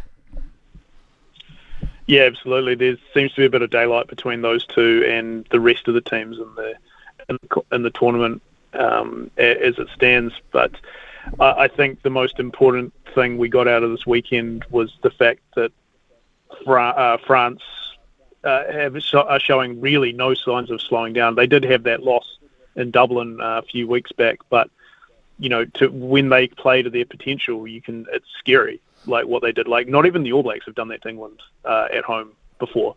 Um, to just walk into Twickenham uh, and to be able to just dominate them from the word go right until right until the end uh, and put up a half century. I mean, that's that's some unbelievable rugby from them, and and the way they were playing as well uh, was just beautiful to watch. Um, the Irish uh, again uh, just sort of went about their work against Scotland. You know, they they got the result that most people would have predicted, which is what they've done uh, all along, and, and the way and the way they're playing is it's fascinating kind of. Um, comparison to the way France play, or far more long range and and um, based around their their halves.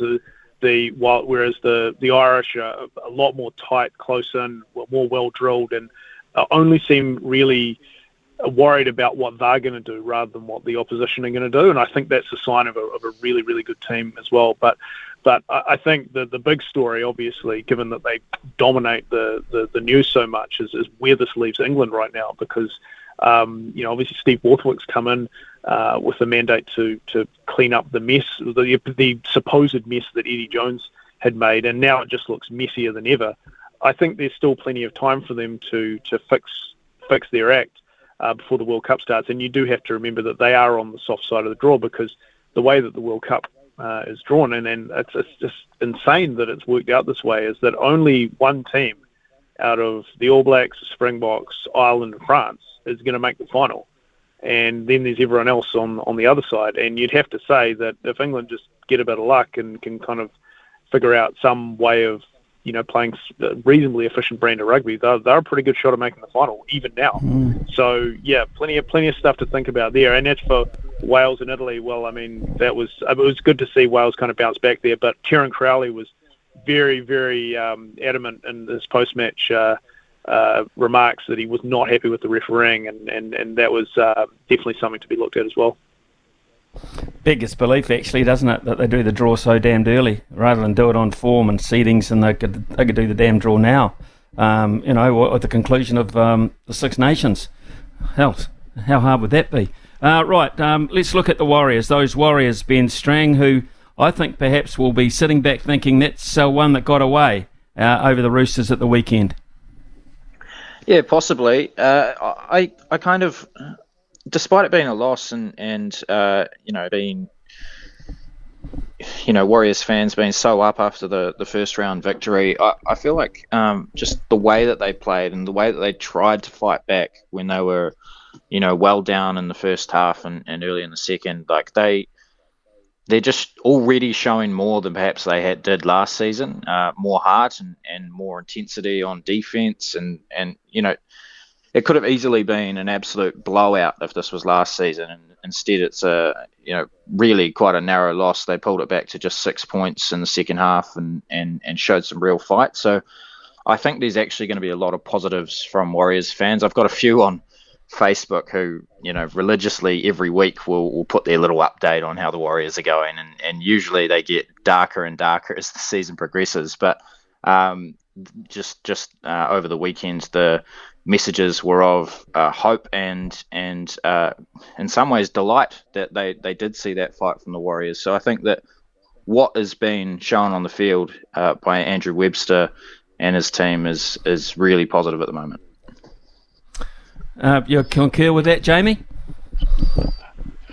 Uh, yeah, as in I I do like the way they're going about playing. Like it's, there seems to be a change in attitude on defence, which is obviously something the Warriors have struggled with in the last uh, couple of years. But at the same time, we're two rounds into a 25 round regular season mm. for these guys. I think uh, I've said it before and I'll say it again. I think we'll have a really good idea of where this Warriors season is headed around by Anzac Day.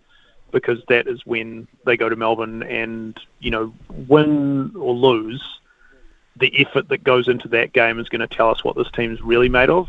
Melbourne are having a few worries of, of their own. Maybe they'll be a bit more vulnerable this year. Uh, but at the same time, that's always been a kind of a mental hurdle I've always felt for the Warriors that if they can get a result or at least a decent performance in that game, that kind of sets them up for what's going to happen next. Um, in, in saying that, though, I don't really think they've got the players to make a, much of a uh, much of anything other than perhaps sneaking into the eight, which would be a, a good result. Um, I do like the way the coaching staff uh, is set up. It does have a different kind of feeling down there. Mount I've been down there a couple of times for media, and it's it does feel a little bit different down there. Uh, but at the same time, they, they need they need some more big name players to really kind of make a make a difference um, in the NRL. And and like I said, it's a very long season, so you know we'll, we'll talk about this later later in the year and perhaps look back and laugh about what mm. I'm saying tonight, right now. On that basis, Ben, um, we, we perhaps shouldn't read too much into uh, the Dolphins' great start. They're top of the table, but hell, no one picked this, did they? No, no. Uh, the only the only reason at all you would think they might make that start is because they have Wayne Bennett uh, in the coach's box. But it's um, it's pretty remarkable, and and that's probably the the thing I do think about rugby league is is um, as Jamie said, maybe the Warriors don't have the players to to make a run at the title, or you know, and and, and it will be just to try to sneak into the eight. But we have seen in the past teams that don't appear to have big names uh, do pretty well when a coach can set up a really good system and have the players all on board. And early signs are that the Dolphins maybe maybe have that with Wayne Bennett. So um, yeah, very very exciting to watch them do so well. Uh, rightio, uh, here we go, uh, Jamie. We are heading to Sydney for a one game shootout between the Breakers, who were outstanding last night, and the Sydney Kings. How are you reading this one? Ooh, yeah, big, uh, big call. I, I, I don't know. Uh, I, I'm guessing the Kings are going in as as favourites because of the, the big home home court advantage that comes uh, with not just with the series, but not just with this competition, but with the sport itself. And we've seen the ramifications of that happen uh, last night when uh, you had the Sydney Sydney Kings coach um, getting pretty angry about the sort of calls that were getting made that he claimed to, in response to just um, uh, uh, the the crowd pressure that was getting put on. So, you know, it's, it's, it was awesome to see nine uh, nine nine and a half thousand in Spark Arena last night, which I believe is a, a record for any basketball game in New Zealand. But I, I think there's going to be about twice as many uh, in um, in the, at the Sydney's home court. Uh, so that's going to just put the pressure right back on the Breakers, and they need to kind of find a way, uh, a new way to do it because the the way the results have gone now, it's been a very defense-heavy um, series so far. Not a lot of points have been scored, so they they have to make sure that their their defense is obviously not drawing as many fouls as possible, and they're not getting themselves into foul trouble early because it, it might really come down right down to the end. No, none of these games have, you know, come down to uh, you know sort of last minute or last second play sort of thing. But I feel like this one is going to because uh, it's been that good um, so far. It's deserving of a, of a real grandstand finish. And Ben, uh, how do you see it? Yeah, I, I, think it's going to be a great game. I thought that the way that the uh, Sydney coach came out and, and you know was so upset about the uh, performance of the referees and that sort of thing. I think he's just masking the fact that his team was well beaten. Uh, we see it all the time, particularly in basketball, when a coach will come out and basically try to take the heat off his own players and start blaming something else, blaming the officiating, blaming this and that. And uh, he sort of went straight to the to the uh, to the book there with that. And I, I think uh, you know, as soon as he was asked about, you know, isn't basketball is a physical game though, isn't it? And he stormed out. I think that's the point: is that it is physical, and sometimes as a team you have to match up to the other team's physicality. Yes, maybe the referees didn't make some certain calls, but you've just got to play the game. And uh, so I think in some ways New Zealand, the, the breakers are under their skin, and uh, I'm looking forward to seeing if Mody Maor can can make those little tweaks that he's going to need to, because Sydney will change things slightly um, it's going to be a little chess match between the coaches.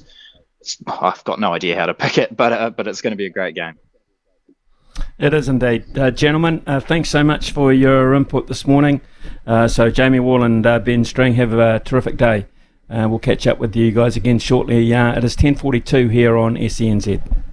Summer or winter, he's the voice of sport in Aotearoa. This is Mornings with Ian Smith on SENZ. Uh, text uh, continue to come in. Thank you, uh, Jim from Temuka. Unfortunately, Smithy, there's heavy rain following the front blowing through Temuka, and it's heading straight uh, line for Christchurch. So if there's any play today, it'll be a miracle. Thanks for the text, uh, Jim, but not so good with the news within the text. Uh, Doug Bracewell, what does he have to do to get a go again? Well, I think he just has to turn up fit to the Basin Reserve, to be perfectly honest. Here, Wagner is not able to play. Uh, I would be thinking that Doug Bracewell will be at least the third seamer there uh, between behind uh, Southee and Henry and Doug Bracewell, and uh, whether they play Tickner or what they do again with that team will be interesting. They might even be talking about it now because it doesn't seem they have uh, to do too much. Uh, and we also um, got a text in to say, I hope you can play the YouTube audio of Zoe Hobbs breaking 11 seconds in Sydney yesterday. The Australian commentary team were going absolute gaga over her achievement. Well, if you give uh, Logan Swinkles a task, he generally comes up with the goods. Logan, 11 11, the Australian record. Away, Anang, well, she got a good start, but she's a bit of a loper. Hobbs has run well. Anang has got some work to do. Have a look at Hobbs. Hobbs is in a hurry here. Lewis running quickly. Hobbs down to the line. 10.99. 10.99. The wind is plus 0.5. We'll wait for the official time, but the time at the moment starts with a 10. Wow! Zoe Hobbs has broken 11 seconds. Please let it stay there, and it has. It's been rounded down to 10.97. What a fabulous run by Zoe. She was quick out. She was strong through the middle. She relaxed at the back end, and she was away, Dave. 10.97. That is some run. That is staggering. Uh, it is uh, carrying on with uh, Carlos's text. Uh, Carlos, I hope you enjoyed that. Uh, if nothing else happens in her career this year, it will go down as a Halberg moment of the year. Surely it does.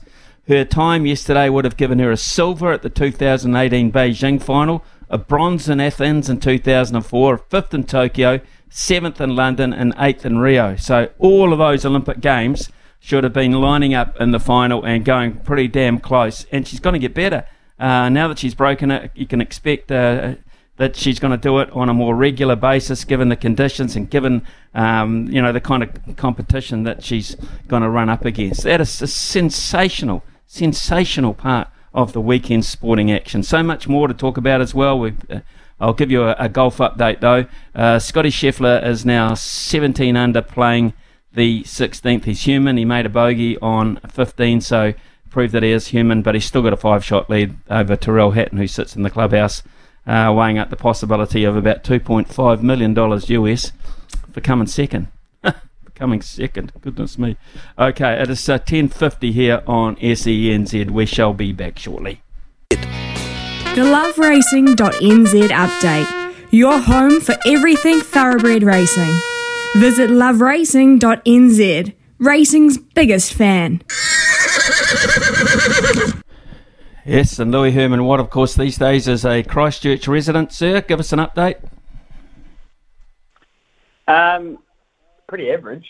Cold. I actually tricked myself into going for a run this morning because I was looking at the weather forecast and it was meant to be the rain radar said it had mostly passed, but I got outside and it was um, raining sideways. So it's not it's not looking promising, for Smithy. Although it does seem it's going to burn off into the afternoon or blow over at least.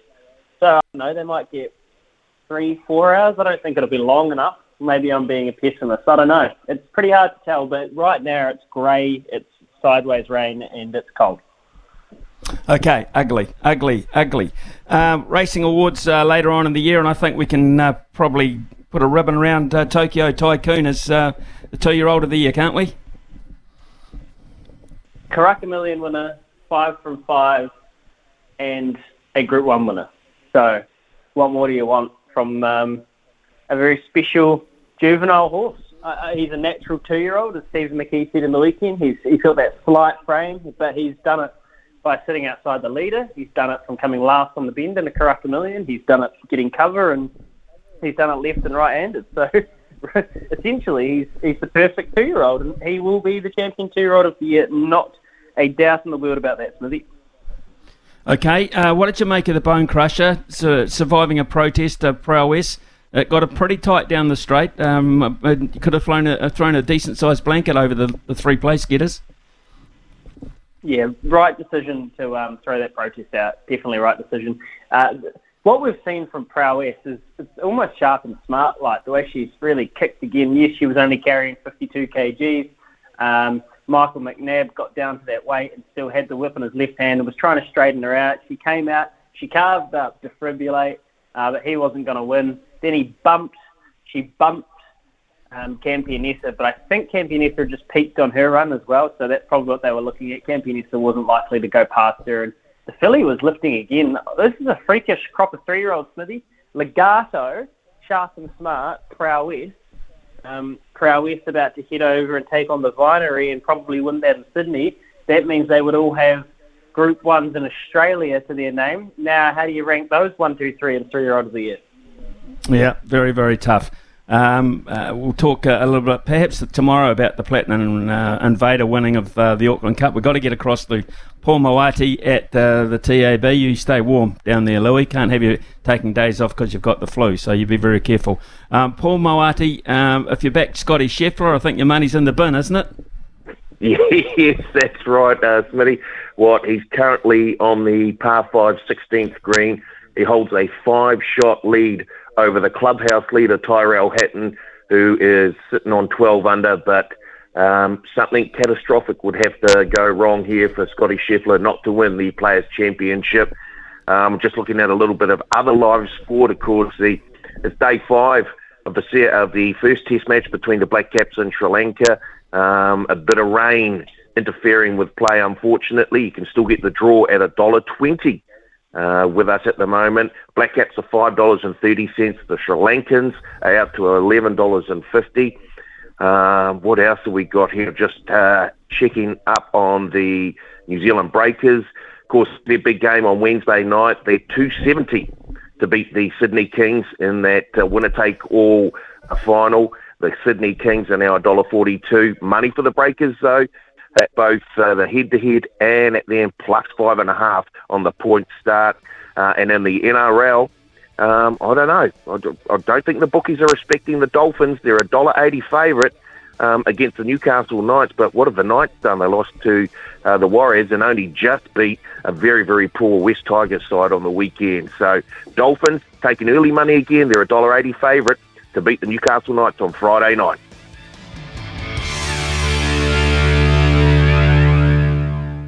Brandt are experts in agriculture, covering your equipment, parts, and service needs to help you succeed in your field. From behind the stumps to behind the mic, nothing gets past Smithy.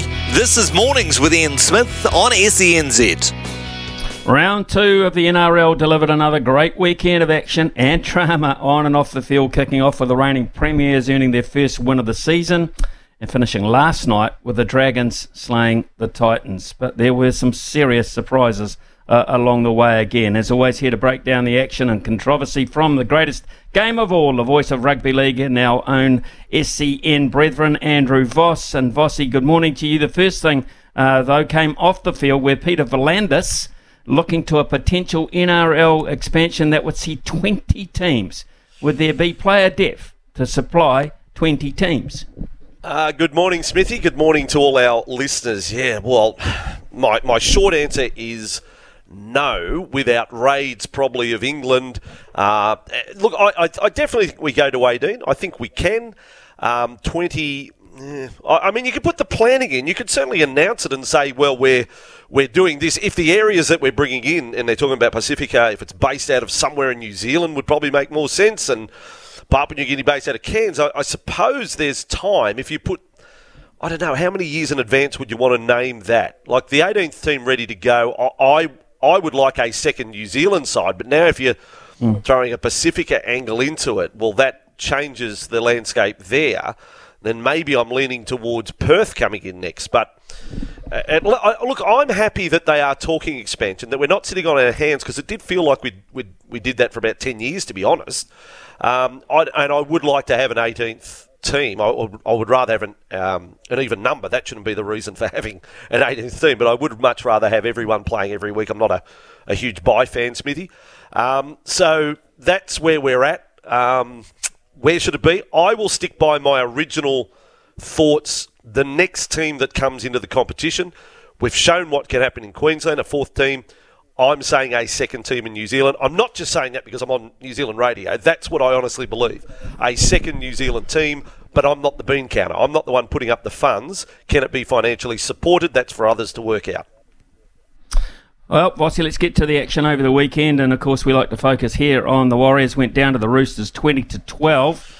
Uh, but they'll look at a crucial period in the game, I would imagine, uh, where they went through a period of not having a dummy half when they were hot on attack dropped some key yep. balls, um, and yeah. you know, really, they were their own worst enemy at a crucial time.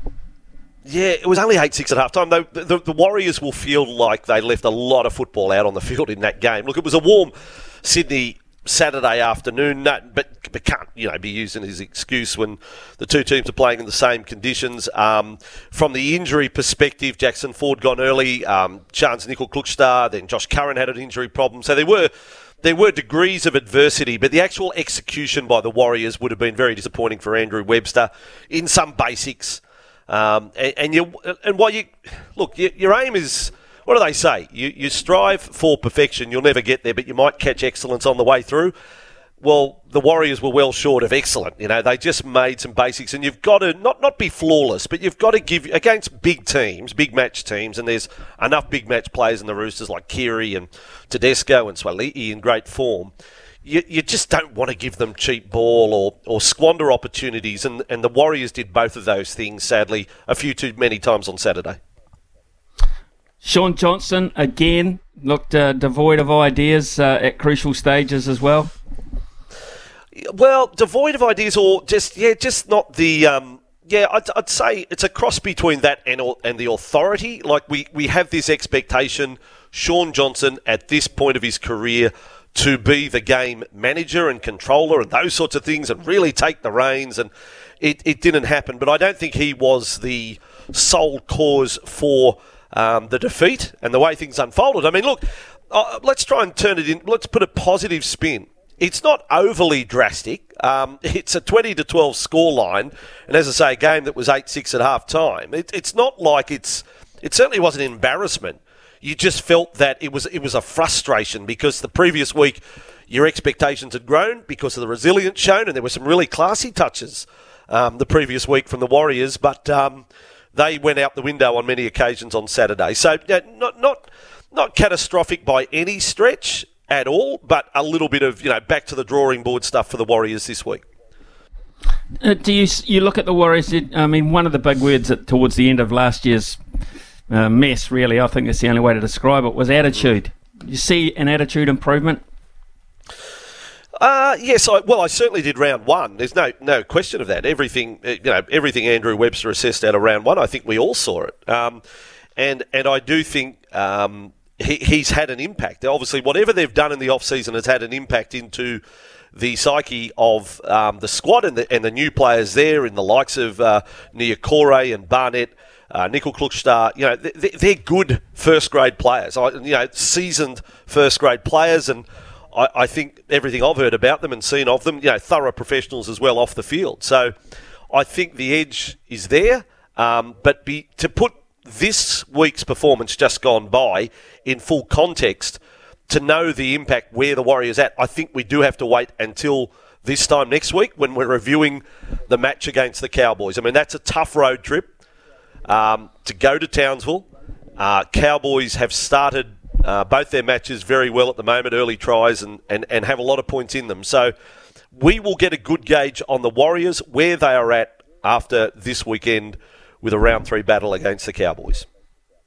Right, this uh, round got underway with the Panthers getting back on track, uh, but the big talking point, of course, was uh, the, the claims, and uh, seems to have been a fact uh, from some young kid, and uh, racist taunts, which um, are no place anywhere in the world, but um, particularly when it comes to just a game of sport like that, that's just atrocious. Oh, look, it's all, it's all very disappointing, Smithy. Um, we, we are talking about a 15 year old here, and the alleged comments now, as I understand it, in, in dealings with police and that, he's denied that there was any uh, racial um, mention in the, in the comments. But, but even then, I'm wondering, like, seriously, we're going along to a game of rugby league that is one of the superstars. And yes, he'd had the comment during the week about the windscreen and all of that, but that's just a bit of bit of argy bargy for for a 15 year old to be that motivated to go down to the tunnel at half time and you know sledge one of the stars of the opposition. That's just that's just not on. I,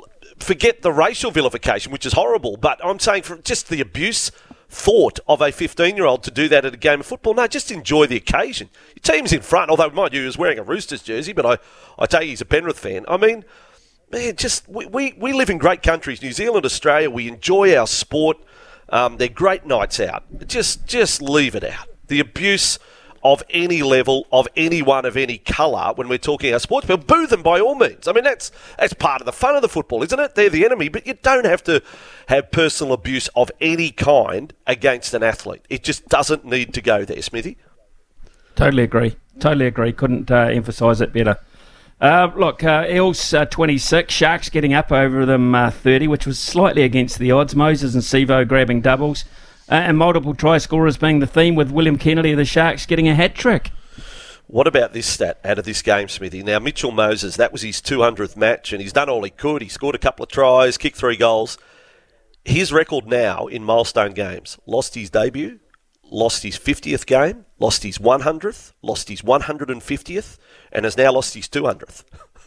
Um, just just a heads up for two years' time when he's playing potentially his 250th.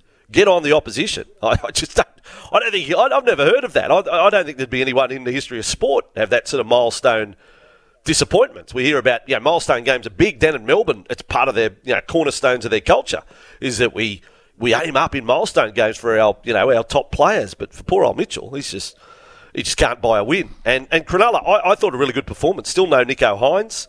Um, look, can Cronulla match last year where they finished second regular season? I'm not sure about that, but they look at their best very much another finals team this year and, and top four not beyond them. Broncos 28, Cowboys 16. I think most people would regard that, on early season tipping anyway, as a surprise. And the performance of Payne Haas. Oh, Payne Haas has just got a massive motor. I mean, he was non-stop. I'll give you some others. Uh, Ezra Mam, the young five eight, he is dynamic.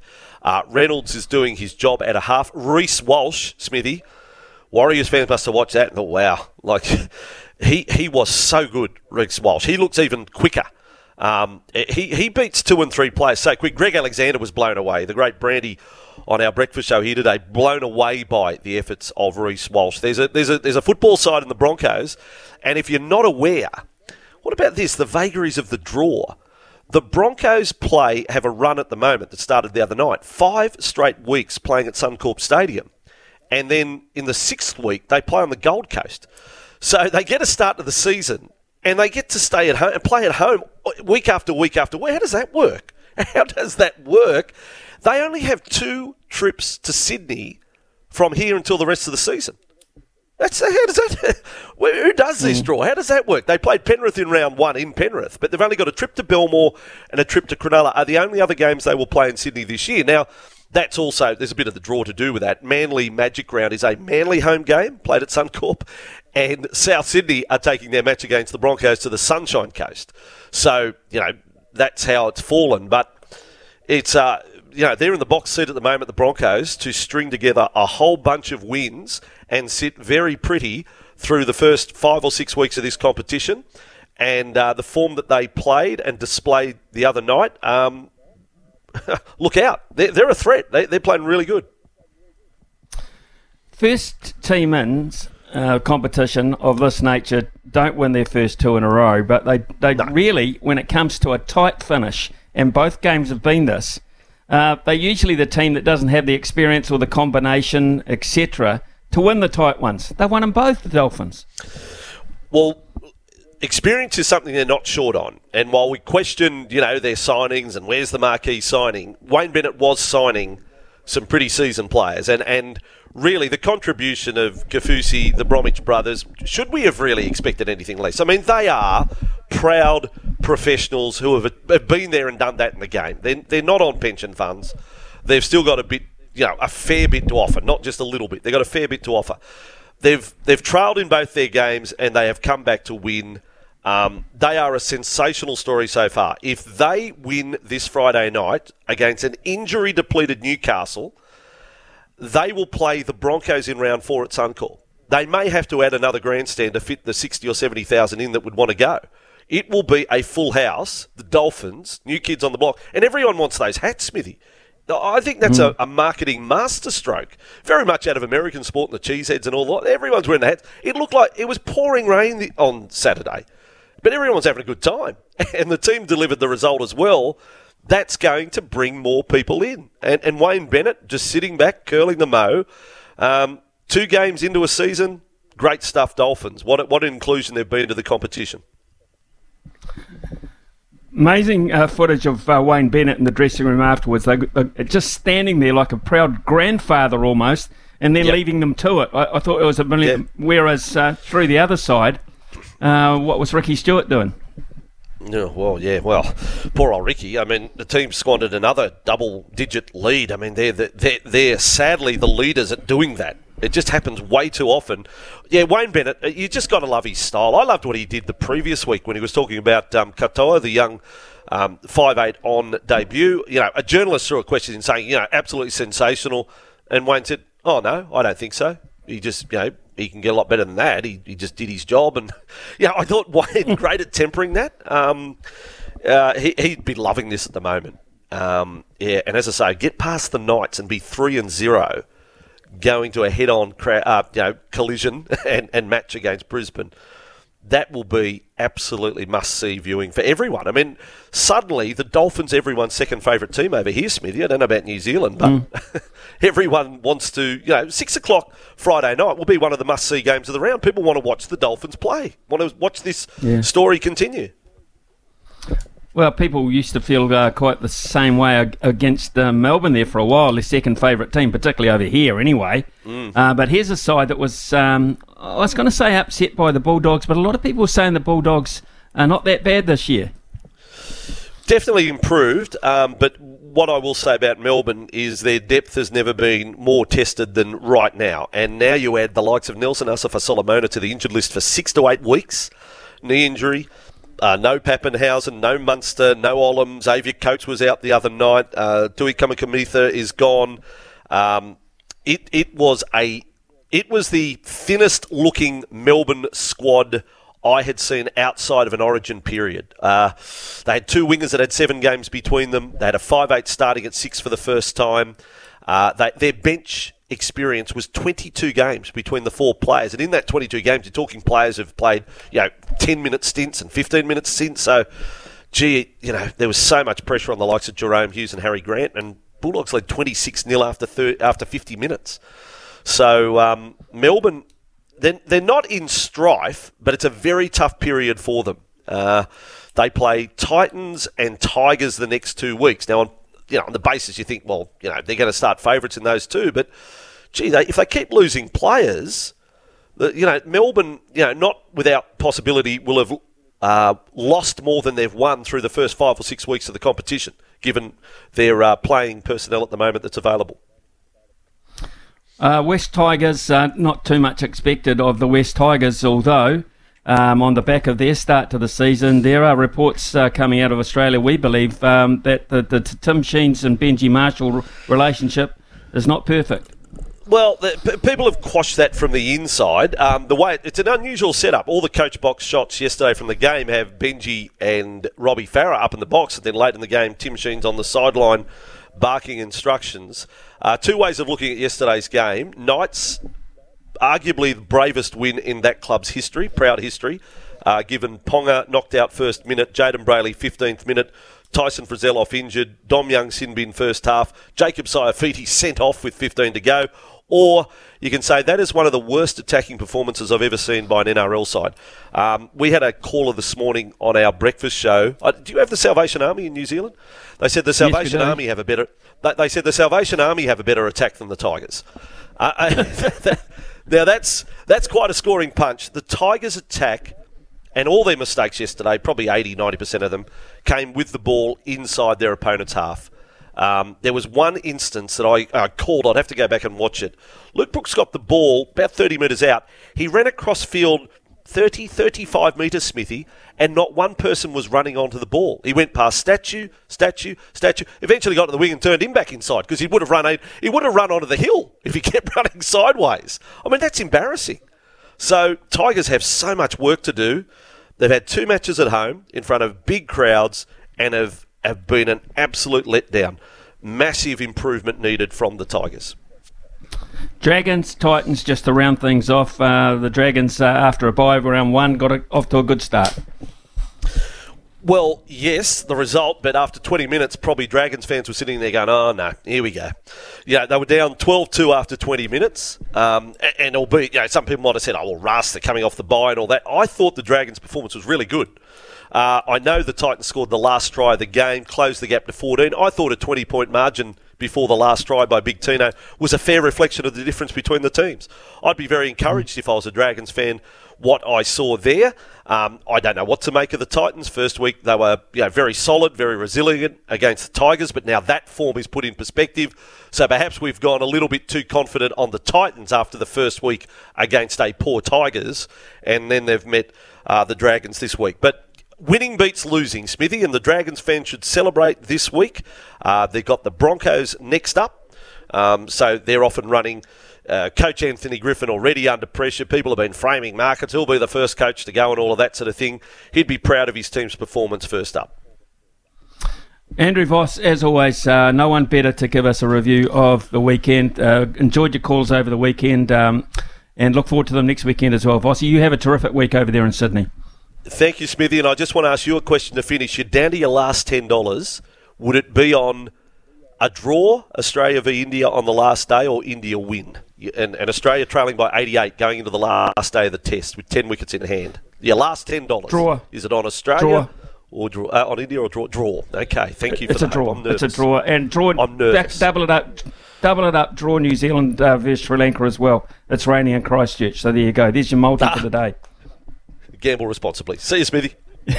Yeah, Cheers, Vossy, as always. Uh, we're going to the sports desk uh, next with Logan Swinkles.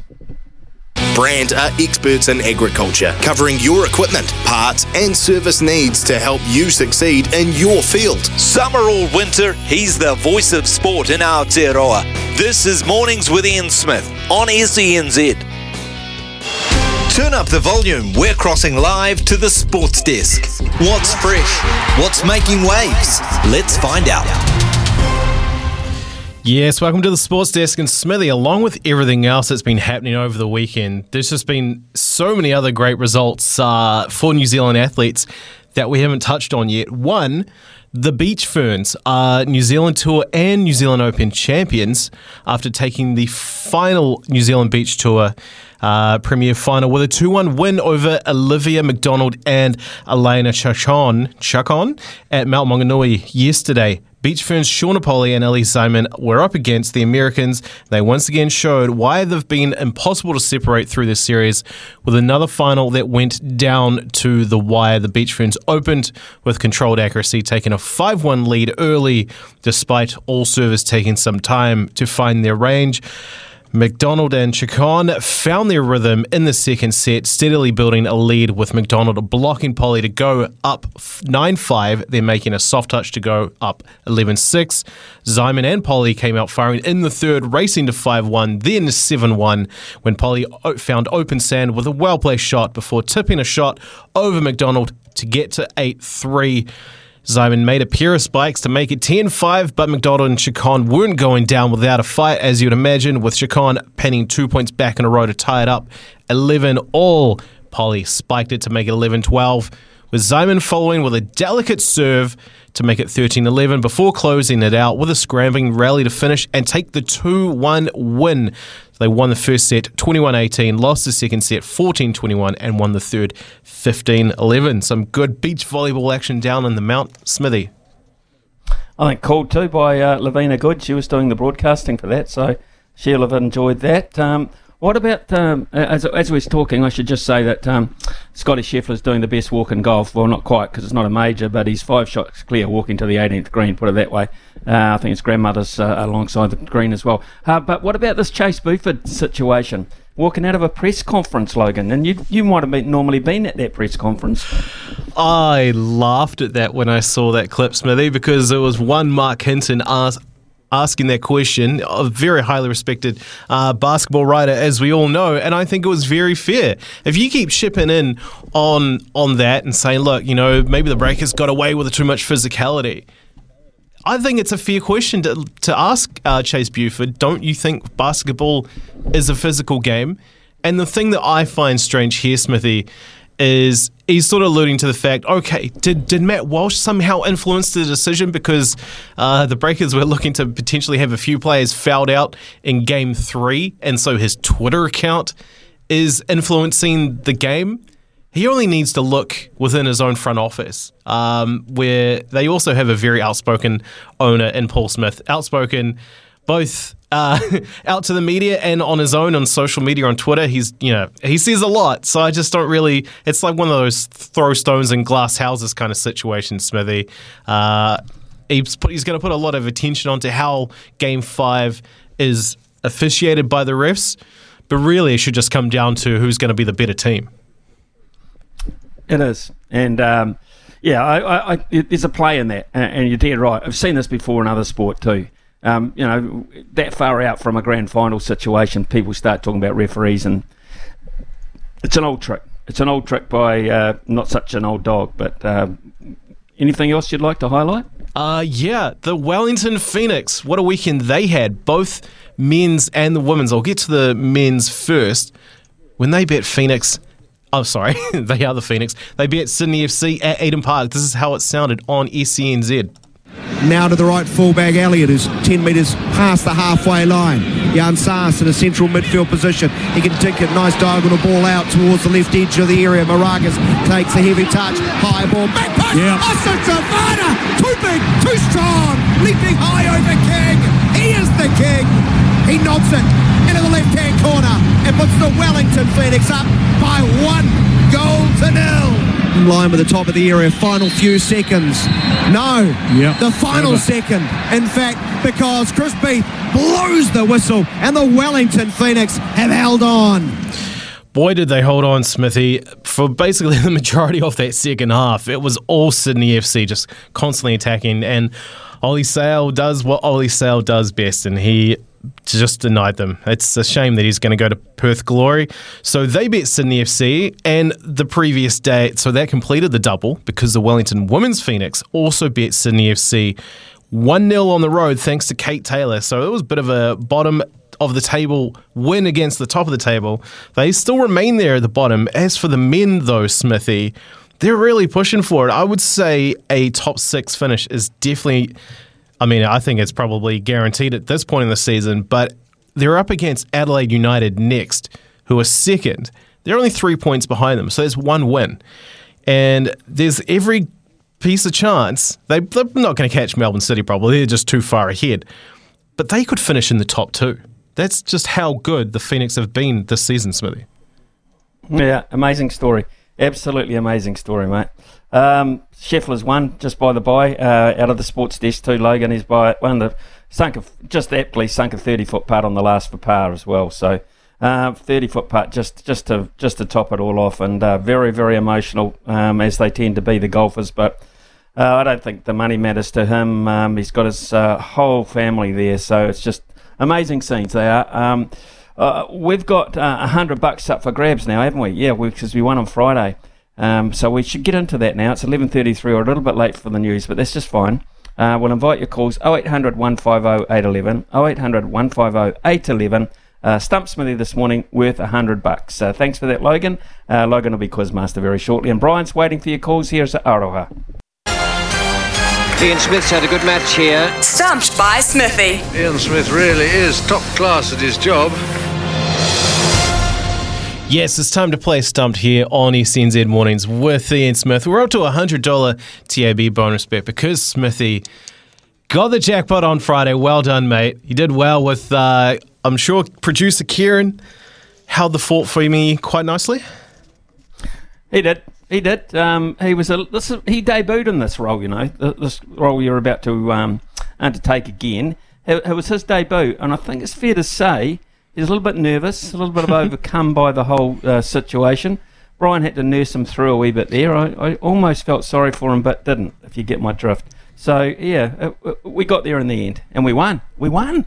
Yeah, that's the uh, that's the competitive edge coming through there, Smithy.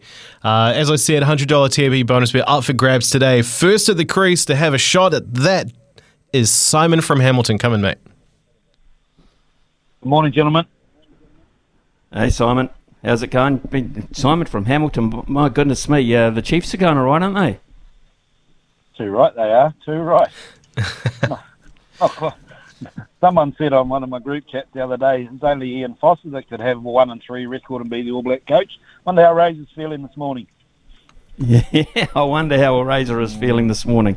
Um, and it, uh, they got the Blues this weekend as well, the Crusaders.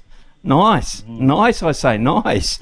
All right, okay. Uh, speaking of nice, hundred bucks for you coming up. If you're uh, if you're successful, Simon, I wish you all the best. Uh, Logan, what are the subjects today? Let's not start a civil war between Hamilton and Christchurch just yet, but I do love that. Your topics today, Simon, are soccer, football, basketball, and rugby. Take your pick. We'll go the rugby. All right. Good luck. First question What was the score in that historic Fiji Drua win over the Crusaders? Oh, crikey, I watched the two. Jeez. Um, uh, 29, 27. One of the worst things I have ever seen done on a cricket field. Smithy, over to you. I couldn't forget it, and we've talked about it this morning. 25 24. Just a couple of chips down the wicket, right in the slot, and away it goes. Yeah, I knew that was coming. Didn't even need to go to a third umpire for that one. Sorry, Simon. Back to the pavilion for you on the first ball. Carrie from Manawatu, you're up next. Hey, guys. Hey, Kerry, good morning to you. Morning. All right, well, we'll see. All right. You sound pensive. I'm all here, Right. all ready to go. All right, well, let's crack into it. Second question for you. Topic is Super Rugby. What Super Rugby Pacific or Aupiki team has scored the most tries so far this season? Um, Fiji. One of the worst things I have ever seen done on a cricket field. Through to the keeper, Smithy. Have to be the Chiefs, wouldn't it? Have to be the Chiefs. One of the worst things I have ever seen done on a cricket field. Ah, I just had to defer very quickly there with the third umpire there. The correct answer is Chiefs Manawa. Oh, right. Okay. Okay. That's your attitude. Fair enough. You're, you're, you're still alive, Kerry. You're still alive. Yeah, I thought, yeah, that's all good. well, yes. So Chiefs Manawa have 23 tries. The Chiefs have 16. Third question for you, Carrie. $100 TAB bonus bet up for grabs. Out of the New Zealand Super Rugby Pacific teams, who has scored the most total points so far this season? Which player? Uh, what player? Um, I'm going to go Shaun Stevenson. One of the worst things I have ever seen done on a cricket field. Decent guess coming out of the Waikato there. Smithy, over to you. Well, I, I, I got a feeling it has to be. Um, but there was a big score, wasn't there, from the Blues in round one? A massive score by the Blues in round one. Um, they beat, didn't they beat the Highlanders by 60 to 22 or something of that nature? So I'm, I'm just wondering whether it's the Blues or whether you go 3 and 0 out of the Chiefs. Uh, I think uh, the Hurricanes have had a number of um, kickers, etc., in their mix so far. So I don't, unless Jordie Barrett snuck in ahead of them. I'm just doing some maths here, um, and so I've got to go the Chiefs, and I've got to go Damian McKenzie. One of the worst things I have ever No. seen done on a cricket field. You were close on your mass equation there, Smithy. You mentioned the name Jordie Barrett. Oh God, okay, bugger, bugger, as they say in the trade. DMAC is fourth. D-Mac's fourth. Mm. Oh my God, Stevenson ahead of him. No. So the first is Tane Edmed. So not. Yeah. Uh, and then Jordie is second with 38 points. Beauden Barrett is third with 35. Uh, Damian McKenzie is fourth with 34. Oh right, Oh, wow. okay. Well, I got it wrong, Kerry. You, you got it wrong, but you got it right. So you get a hundred bucks, mate. A hundred dollars going into the Manawatu economy. How good's that? Yeah, thank you. Might um, have a play around with that this weekend. You do that, mate. you Uh, do that. I hope you. Yeah. Yeah. The. Blues Crusaders. This Yep. all comes down to it could be all the players, eh? Not the coaches. Might well be. It might well be. You're right, Gary. Enjoy the money. Stay on the line. Uh, Brian will get the, the details right, so we'll get that money to you. Uh, and have a terrific day. Kerry from Manawatu, a winner here on Stump Smithy, back to 50 bucks around 11.30 tomorrow. Parts and service needs to help you succeed in your field. Summer or winter, he's the voice of sport in Aotearoa.